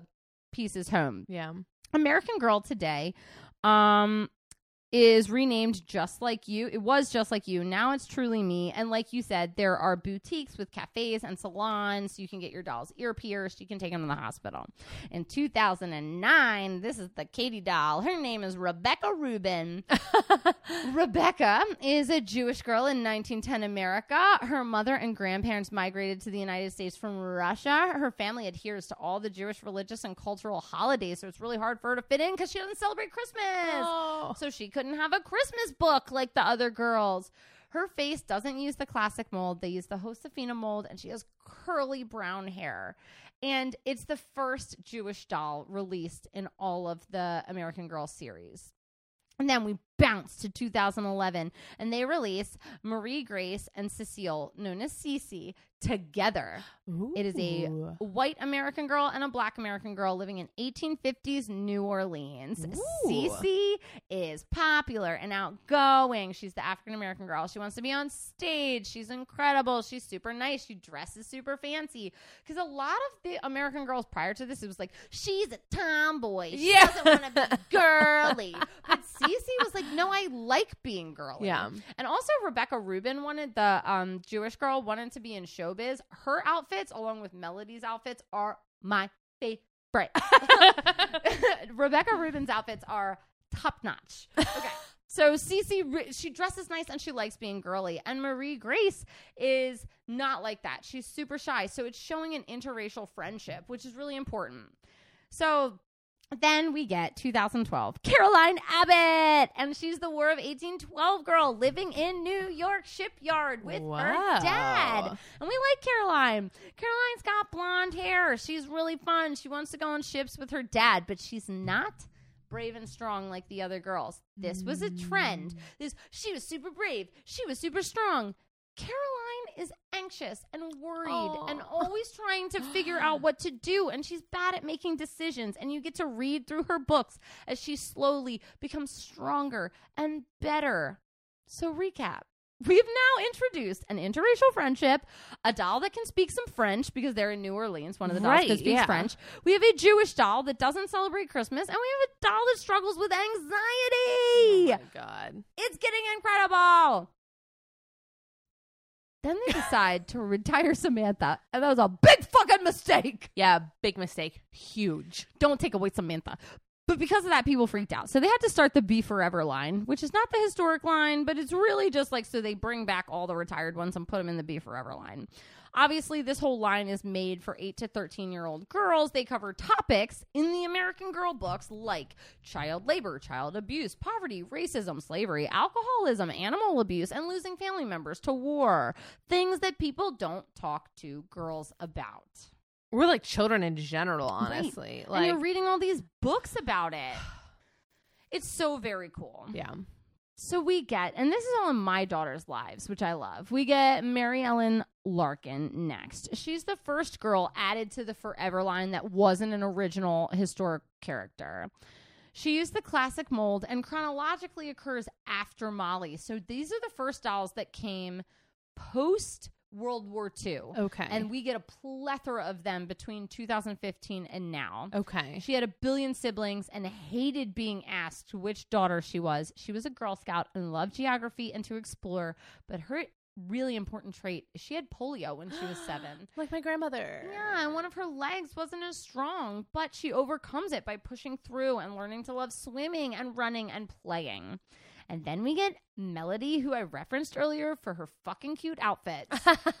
Melody is a young black American girl living during the civil rights movement. Wow. She loves Motown music, and she is the only girl in the product line to have a book in her case when you get her because all of her books were released before her because she was a promotional trial for the American Girls Reward Point program, which, spoiler, worked really well. And now you can sign up for points and get a whole bunch of free shit. there we go. But she had special discounts. So if you're going to look up dolls just to look at clothes, Melody Ellison and um, Rebecca Rubin, they're the ones you need to look at their outfits. Obviously, again, in this time, Felicity, Molly, in and out of the vault. Nobody Right. can buy them. It's ridiculous.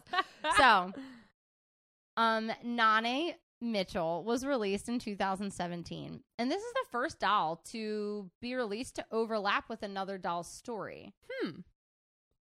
but she was in Hawaii during World War II. So Molly McIntire and her story actually overlap, but for the first time, we get a Hawaiian girl who lived through the attack of Pearl Harbor, and her dad had worked there. And, you know, she wanted to be useful and prove to her pam- family how great she was, but she didn't get the chance before her father was attacked at the Pearl Harbor attack. So, looking at this through the eyes of a Hawaiian girl was much, much different. She's also one of only two girls whose meet outfit is not a dress or a skirt. Hmm. So, Nanea Mitchell, not a dress or skirt, and neither's the next one. Julie Albright, who is great, and she's our 1970s feminist. Ooh. Julie Albright is in jeans with a peace sign tank top and a long straight blonde hair. And this is the doll my other daughter has. this is the one she loves. Julie's parents are divorced because her mother wanted to be an entrepreneur and her dad was disapproving of that. This is the first divorced Whoa. parent situation in the American Girls. She's a great basketball player and fights at her school for the right to play because of the sexist assumptions that her skill level is not good enough. Ridiculous.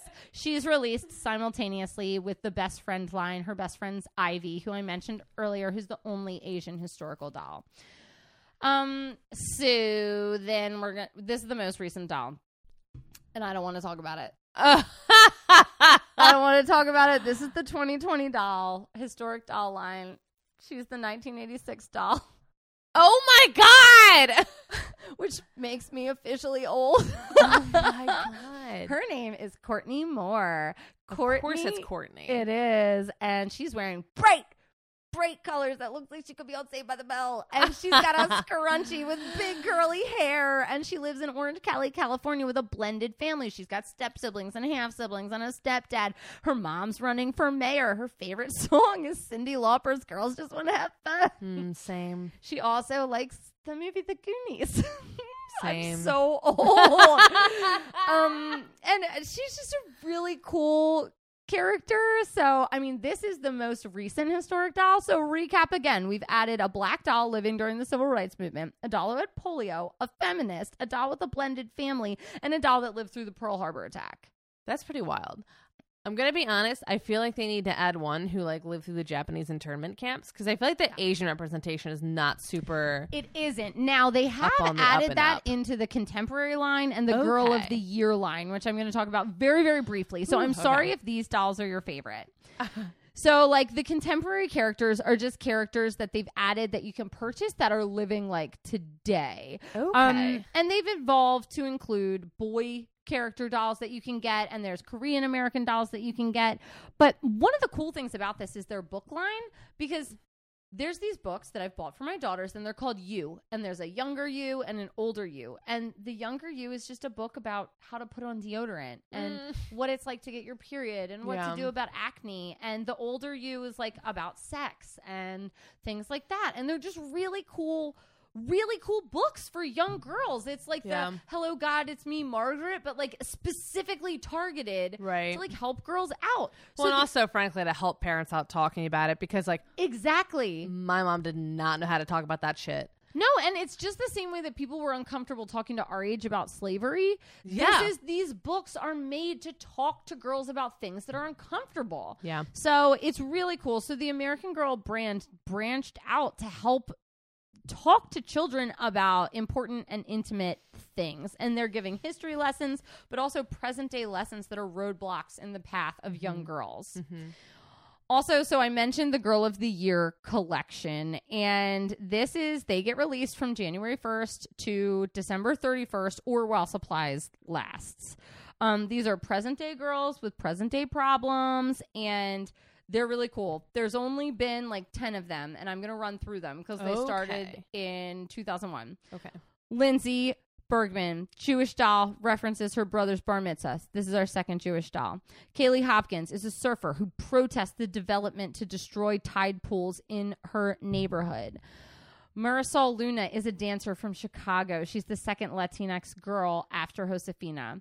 Jess McConnell is a Japanese American and Irish Scottish girl and was the Ooh. first girl to be officially biracial in the line. That's so cool. Nikki Fleming trains service dogs in Colorado on a ranch. Mia St. Clair has red hair. and her parents don't have a lot of money, but she loves figure skating, so they try to pay for it. This doll was premiered on Oprah. Chrissa Maxwell, her her line included two best friends of different races. Lonnie Lanie Holland loved biology and wanted to be a scientist. Kanani Akina is a Japanese Hawaiian descent girl living in Hawaii present day. McKenna Brooks is a talented gymnast who struggles with school, so she's not smart like all the girls. Sage Copeland is from New Mexico and loves riding horses. Isabelle Palmer lives in Washington, D.C., in the heart of America. Lea Clark visits her brother, brother in Amazon, Brazil, in the Amazon in Brazil, and wants to be a photographer. And then American Girl starts advocating and sending a whole bunch of money to the World Wildlife Fund. Ah. Gabriela McBride is a poet using writing to help overcome her stutter.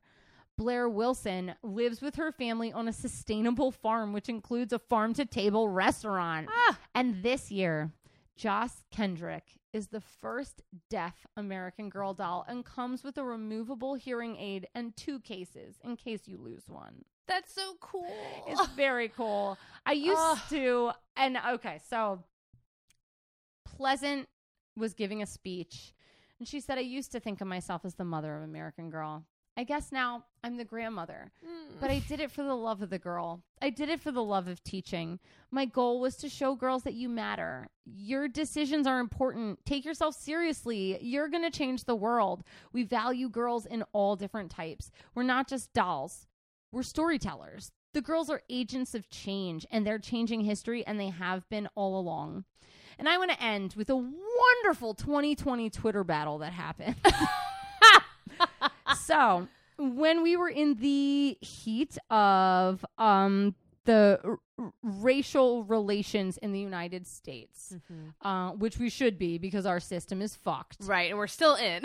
And It's not gone away It hasn't gone away. it's not gone away. Um, there was somebody who criticized Addy Walker online and said, American Girl, they need to stop selling slave dolls. Social media lit up. This is what Chaos in the Making said. Don't you fucking dare disrespect American Girl in my house, especially Addy. That was my first real contact with the horrors of slavery as I read about her father being whipped and sold and her mother escaping with her to freedom, but also how freedom was still a struggle. A slave doll? Please read the books. Oh.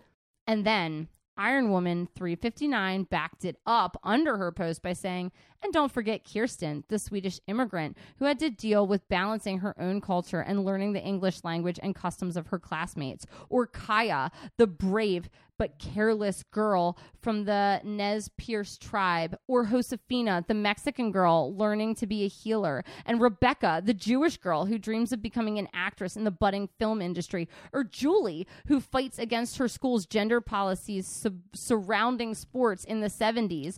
Or Nanea, the Hawaiian girl whose father worked at Pearl Harbor. These books, these characters are fantastic pictures into the life of a girl in America throughout the years. They pull no punches with the horrors that these girls had to face in their different time periods. And in many cases, I learned more about history from this series than from my social studies at school. And that's without even mentioning the Girl of the Year series, where characters are created in the modern world to help girls deal with issues like friends, moving, and bullying. We do not disrespect American Girl in this oh house. Oh my god. And that is American Girl. I love it. I love it. So cool, Well, I, right? I love that it's like coming after it being like, hey, I know that like this is what it looks like to you on the surface, but this is what it actually fucking is. this is not what's happening. groundbreaking. It is groundbreaking. It's made Ugh. girls accepting of all women in all different time periods. So don't fucking disrespect American Girl in Don't this house. disrespect it. I love that. And that's the whole story. Ah, that's so good. All right. Well, I mean, I'm so ready to get into these two very like American stories in a little segment we like to call Just the Two of Us. What interesting stories to compare. Very interesting. Um, I well, I feel like first off, Carole King was all over the place. She was in New York, Yes. California, Idaho, Hawaii. She just like has been everywhere. She has, and that's the whole point of these girls, the the American Girl dolls, is that girls can be dynamic and interesting, and they can move, and they can have these worldly experiences like Carole had. But it doesn't mean they are a different person. You know, like even though Carole grew up, you know, in this Brooklyn Jewish household, you know, in the city. At the end of her story, she's in rural Idaho, you know, and living a completely different life. And I feel like that's the whole thing about American Girl dolls is you can vision who you are, who you want to be, and who you were in the past. Like I always think that it's cool that you can look at American Girl dolls and be like, "Oh my gosh, like if you're a person who like had ancestors who were you know, of the, you know, colonial era and you know about them. You're like, I so identify with Felicity. That's so cool. That's what like my great, great, great, great, great grandmother was doing. Right. And I like it's cool, but also it's like, you know what? Carole King, we got to see live out her life. These girls, we get a snapshot into their nine year old life. Yeah. We get a couple of years, six books that are based around them being nine years old. Yeah. You know, and it's neat. And I love that when you were talking about Carole King when she was nine years old, you were like, she's just a normal Jewish girl living in Brooklyn. Yeah. Like you said those words. And it's like, that's what all little girls are. You're Yeah. just a normal little girl living in blank Yep. and then you get to write your own goddamn story. Yep. And American Girl dolls stopped writing their story at nine, but Carole King wrote her story forever up Yeah. until she wrote her own goddamn autobiography. No, absolutely. And that's kind of what I love about both of these things is that there is endless potential. Carole King can write a song about whatever era she herself is in, and American Girl Dolls can create a storyline for any time period or anything that any current girl is going through. And I I think that that is so crucial because what we need to understand is how other people think. And like Carole King is like, this is how I think. These are my fucking songs. Like, this is what I've been through. Like, Right. she's an open book. And I kind of love that, like you were saying, we get these snapshots of these girls at one very particular age. And like, we don't know what happens to Addy or Felicity or Samantha or Molly, like, or Josefina. Like, we don't know how their story ends, but we can connect with them on such a personal level from this one little moment and write the story from there.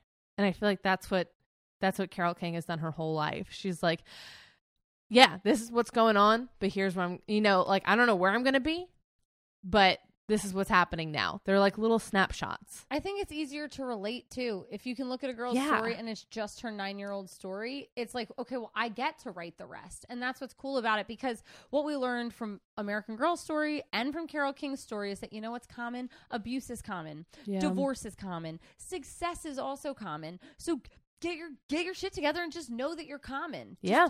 I'm just like everybody else and I have somebody I can lean on. Yeah. And we can figure it out. Yeah, no, exactly. And it's also like I feel like when you hear stories growing up about like, well, this is the American dream. This is the American dream. And it's like, well, my life doesn't look like that. And then you can look at something like American Girl dolls and be like, "Oh, I see myself in that." And then you have Carole King who is this like very kind of classic American story of like a young girl who like really went after what she wanted and ended up finding herself. Because i think that's one of the most important parts about the carole king story is like she was asked like later in life she like because she ha- was married four times and they're like well what was going on there? She was like i don't know. She was like i feel like i was kind of like trying to find myself in these men and then i just was like oh no i am enough.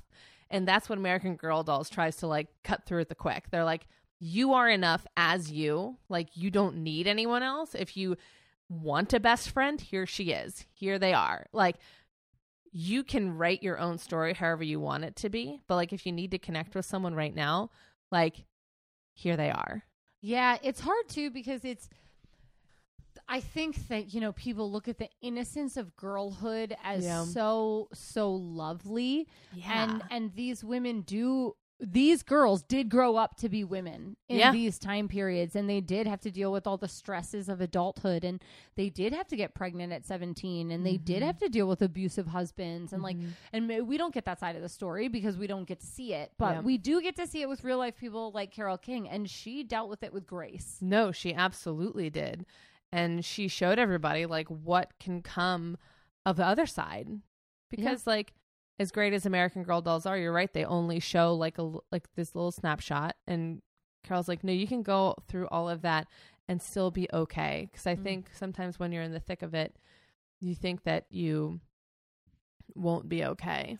yeah But i also want to give a shout out to um pleasant rowland here in Oh, terms of writing because like okay so a lot of people go to college to become teachers and become teachers like me and they're too scared to go into the private sector which Yeah. is where the money is Mhm. and the private sector with people begging you to write curriculum and write books and write Mhm. textbooks because it's scary because you've been told you're a teacher and teachers do this but she was just like you know what i'm just going to do all these other things and the books that she wrote i mean her and carole king were born almost the same year and became famous almost the same year yeah. i mean the, the books and songs that they both wrote changed america and the world They and absolutely the world did. it's insane Yeah. our culture is different because of those two women No, they they absolutely did. And I kind of love that I feel like Carole King is this like I didn't know this about her until I did this research, but she's like this prodigy. Like she's so young, she's doing all these incredible things like and I know that there are stories about her like being on the radio when she's like a little kid that like you know were kind of mentioned in her memoir, but I only got the free couple pages on Amazon. so like I didn't know how to get to them in detail. And then you have Pleasant who she's like this is the career I'm like Carole King always had like one straight trajectory. She's like I'm a singer songwriter, like I'm a songwriter. The furthest I'll expand out is I'm a singer songwriter and I feel like Pleasant was just like, you know what? I'm not feeling this anymore. I'm going to change my whole life because, like, this is the spirit of the American girl that, like, I can choose my own story and my own destiny. And what I have to say matters because at the end of the day, they were both writers Mm. and, like, they wrote things that could be inspirations for generations to come. And I think that is so powerful that, like, not only are they inspirational, but they're comforting. oh yeah. I find so much comfort in just the idea of American Girl oh, dolls. yeah. And like I feel like that's the same way we are talking about with Carole King's music. It's like a warm blanket. And like even though the girls in the books are going through like really tough things, it feels really good to be looking at it through a child's perspective because it's like they're still okay and I can be okay. And that's what you feel when you hear Carole King's movie, music. is it's like true. she's okay and I will be okay. And that's all we can ask for at the moment. It's like Anybody some just Tell us connection. I can be okay. Yeah, exactly. Please, it's 2020. We need it. and like at certain ter- times in their life, like the girls and the, the American girls were not okay. Carole King was not fucking okay. But there's some hope there. And I feel like that is just like glimmering through. And it's not saying that that bad shit didn't happen. It's saying, like, yeah, it happened, but I got through it, you know? And I just, I don't know. I. I love it, and I feel like Carole would have fucking loved an American Girl doll when she was a kid. Listen, I'll tell you what I didn't need was Courtney Moore to be from 1986. It's what I it's what I didn't need this week. or for Carole King to write the Care Bears theme song. Uh, I definitely needed that. That was that was a true true thing. Uh here's Courtney by the way, just so you can get the oh my full gosh, I love that she's like by a arcade like arcade game. I love her. She's perfect. Uh, she probably loved the Ghostbusters. Okay, so are you ready to toast? I'm so ready to toast. Um, Allie, who would you like to toast this evening? So I want to toast young girls who I don't think get the respect they deserve, and I, you know they get to see themselves in these in these books, but they don't get to see themselves in history books. yeah, And I want them to know that they're not invisible and you did exist then and you do exist now. You went through and do go through all the hardships and struggles that full grown men go through. And most people don't even give you the dignity to explain it to you Yeah. when you ask a difficult question. So, to all those girls out there, who I mean, maybe you're a mom right now, or maybe you let your children listen to this podcast for some god awful reason. my, I mean, my kids listen to it, so I'm a Satan mom. Um, but just really, like, it's incredible to be an American girl, extend girlhood. I, that's such an old person thing to say, like be a kid as long as you can, but like extend it. It's powerful, and Yeah. young girls do amazing things they do. all the time. So Mm. cheers to you. Cheers. Oh, my straw won't reach. Mm. There we go. Um, I'm going to toast women who are old souls, which is so funny that we're talking about the these nine year old girls. I know. But I just feel like with Carole King's story, like, I feel like every, I feel like throughout the whole story, like, she seems so, like, confident in some ways and, like, not so confident in others. And I just feel like that I feel like she was an old soul. And I think she knew that. That's why she's like, I'm just an old Jewish woman at heart. Like, I just want to hang out and play board games and write music. And I think that that translates into a timelessness in her music, which is not so. You know, I feel like with the American Girl dolls, like it's timeless because it's literally all the time, periods.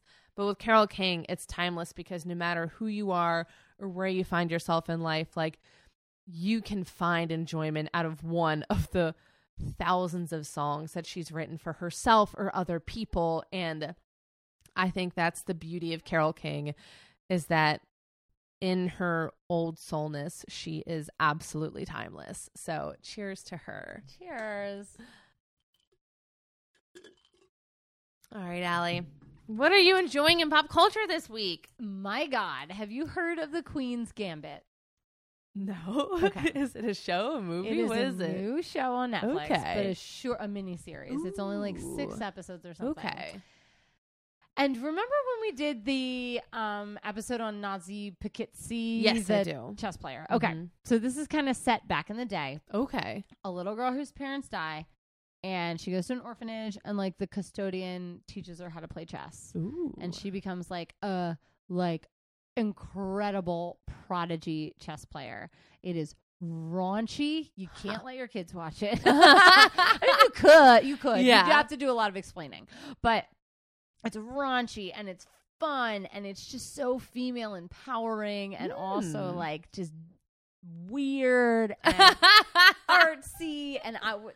Producer and I got through like three episodes and we were like, oh my God, what is happening? I love it. yeah. That sounds great. It's very, very good. Right, It's, The it's very Queen's your style type Yeah. of show. The Queen's Gambit apparently is a tres- chess setup. okay. Like you know how like there's plays in sports. Sure. Like wh- however you put pieces on the board. Like if you're doing something, they're like, aha, that's the Queen's Gambit. Interesting. I don't I love that. I've I've, I've learned that from. Uh. I've learned that about chess. I don't chess know. Is so far beyond, I don't know above my head. anything about chess. But th- it's a great. I mean, she gets this is this is it. She's like playing a famous male chess player and like gets her period for the first time in the middle of the match oh because she's like 14 and she's like God. and like goes to the bathroom and then the another woman comes in and she's like wiping blood off her tights and she was like, "Do you have something?" And she's like. It's my first time, and then like gives her a tampon, and then she's just like, uh, uh, uh, and then Oh. like throws it in the toilet because she doesn't know what to do, so she just stuffs her underwear with toilet paper. Oh, We've all been I can there. relate. Who can relate? Oh my I god. just, it's so cool. It's very good. I Yeah. just, every male that just heard that story does not want to watch this show now, but that's a very short scene. Ugh, that sounds fantastic. It's good. Watch it. Watch it this evening. The Queen's Gambit. Perfect. Um I am going to promote an Instagram account. it is a like Instagram kind of like comedian girl. Um it's Karen D Cass and Cass has like I think three S's in it. And she makes these videos that are like every teacher you had in high school and middle school and elementary school. And I it's love like a teacher joke. Oh my god. And it like she does videos like, you know, like a teacher walking around the classroom like helping you with a test. And she's like, "Okay. What did we we talked about number 4. We talked about number 4. I know we did." and then it's like teacher walking around in silence sometimes I'm like, "Shh." and like just like the way that she does her videos are so fucking funny. Those are the teacher ones are my favorite, but then she has some ones that are like this is a jazz lounge singer and it's absolutely me. um, you know, it's like this is what you have to do. You have to point to the crowd a little bit, wink a whole bunch, almost take a sip of your drink, but then don't. And like she's just so fucking funny. Um so um Karen D Cass, it's incredible, really fucking funny videos, especially the teacher series. I'm very excited about I, that. ha- I I meant to show you them before we started tonight, and then I forgot. But I'm going to show you them afterwards. Okay, They're okay, so okay, funny. Um, but yeah, but that's it. So thank you for listening. We appreciate you so much. Um, don't forget to rate and review us on Apple iTunes podcast, whatever the hell it's called Stitcher, nowadays. Google Play, all the places. Spotify. all of it, all of it, all Find of us it. everywhere. Be with Find us, us everywhere. Talk to us. Engage with us. We love it. And um, I don't know. I feel like that's it. And like you know the drill. right. You know the drill. You know the drill. Rate and review Um, us. Do something about Do it. Do something about it. But most of all, we want you to never forget that well-behaved women. Know the actual name of their favorite shade of nail polish. Ooh, that's true. and they rarely make history. Uh, Goodbye.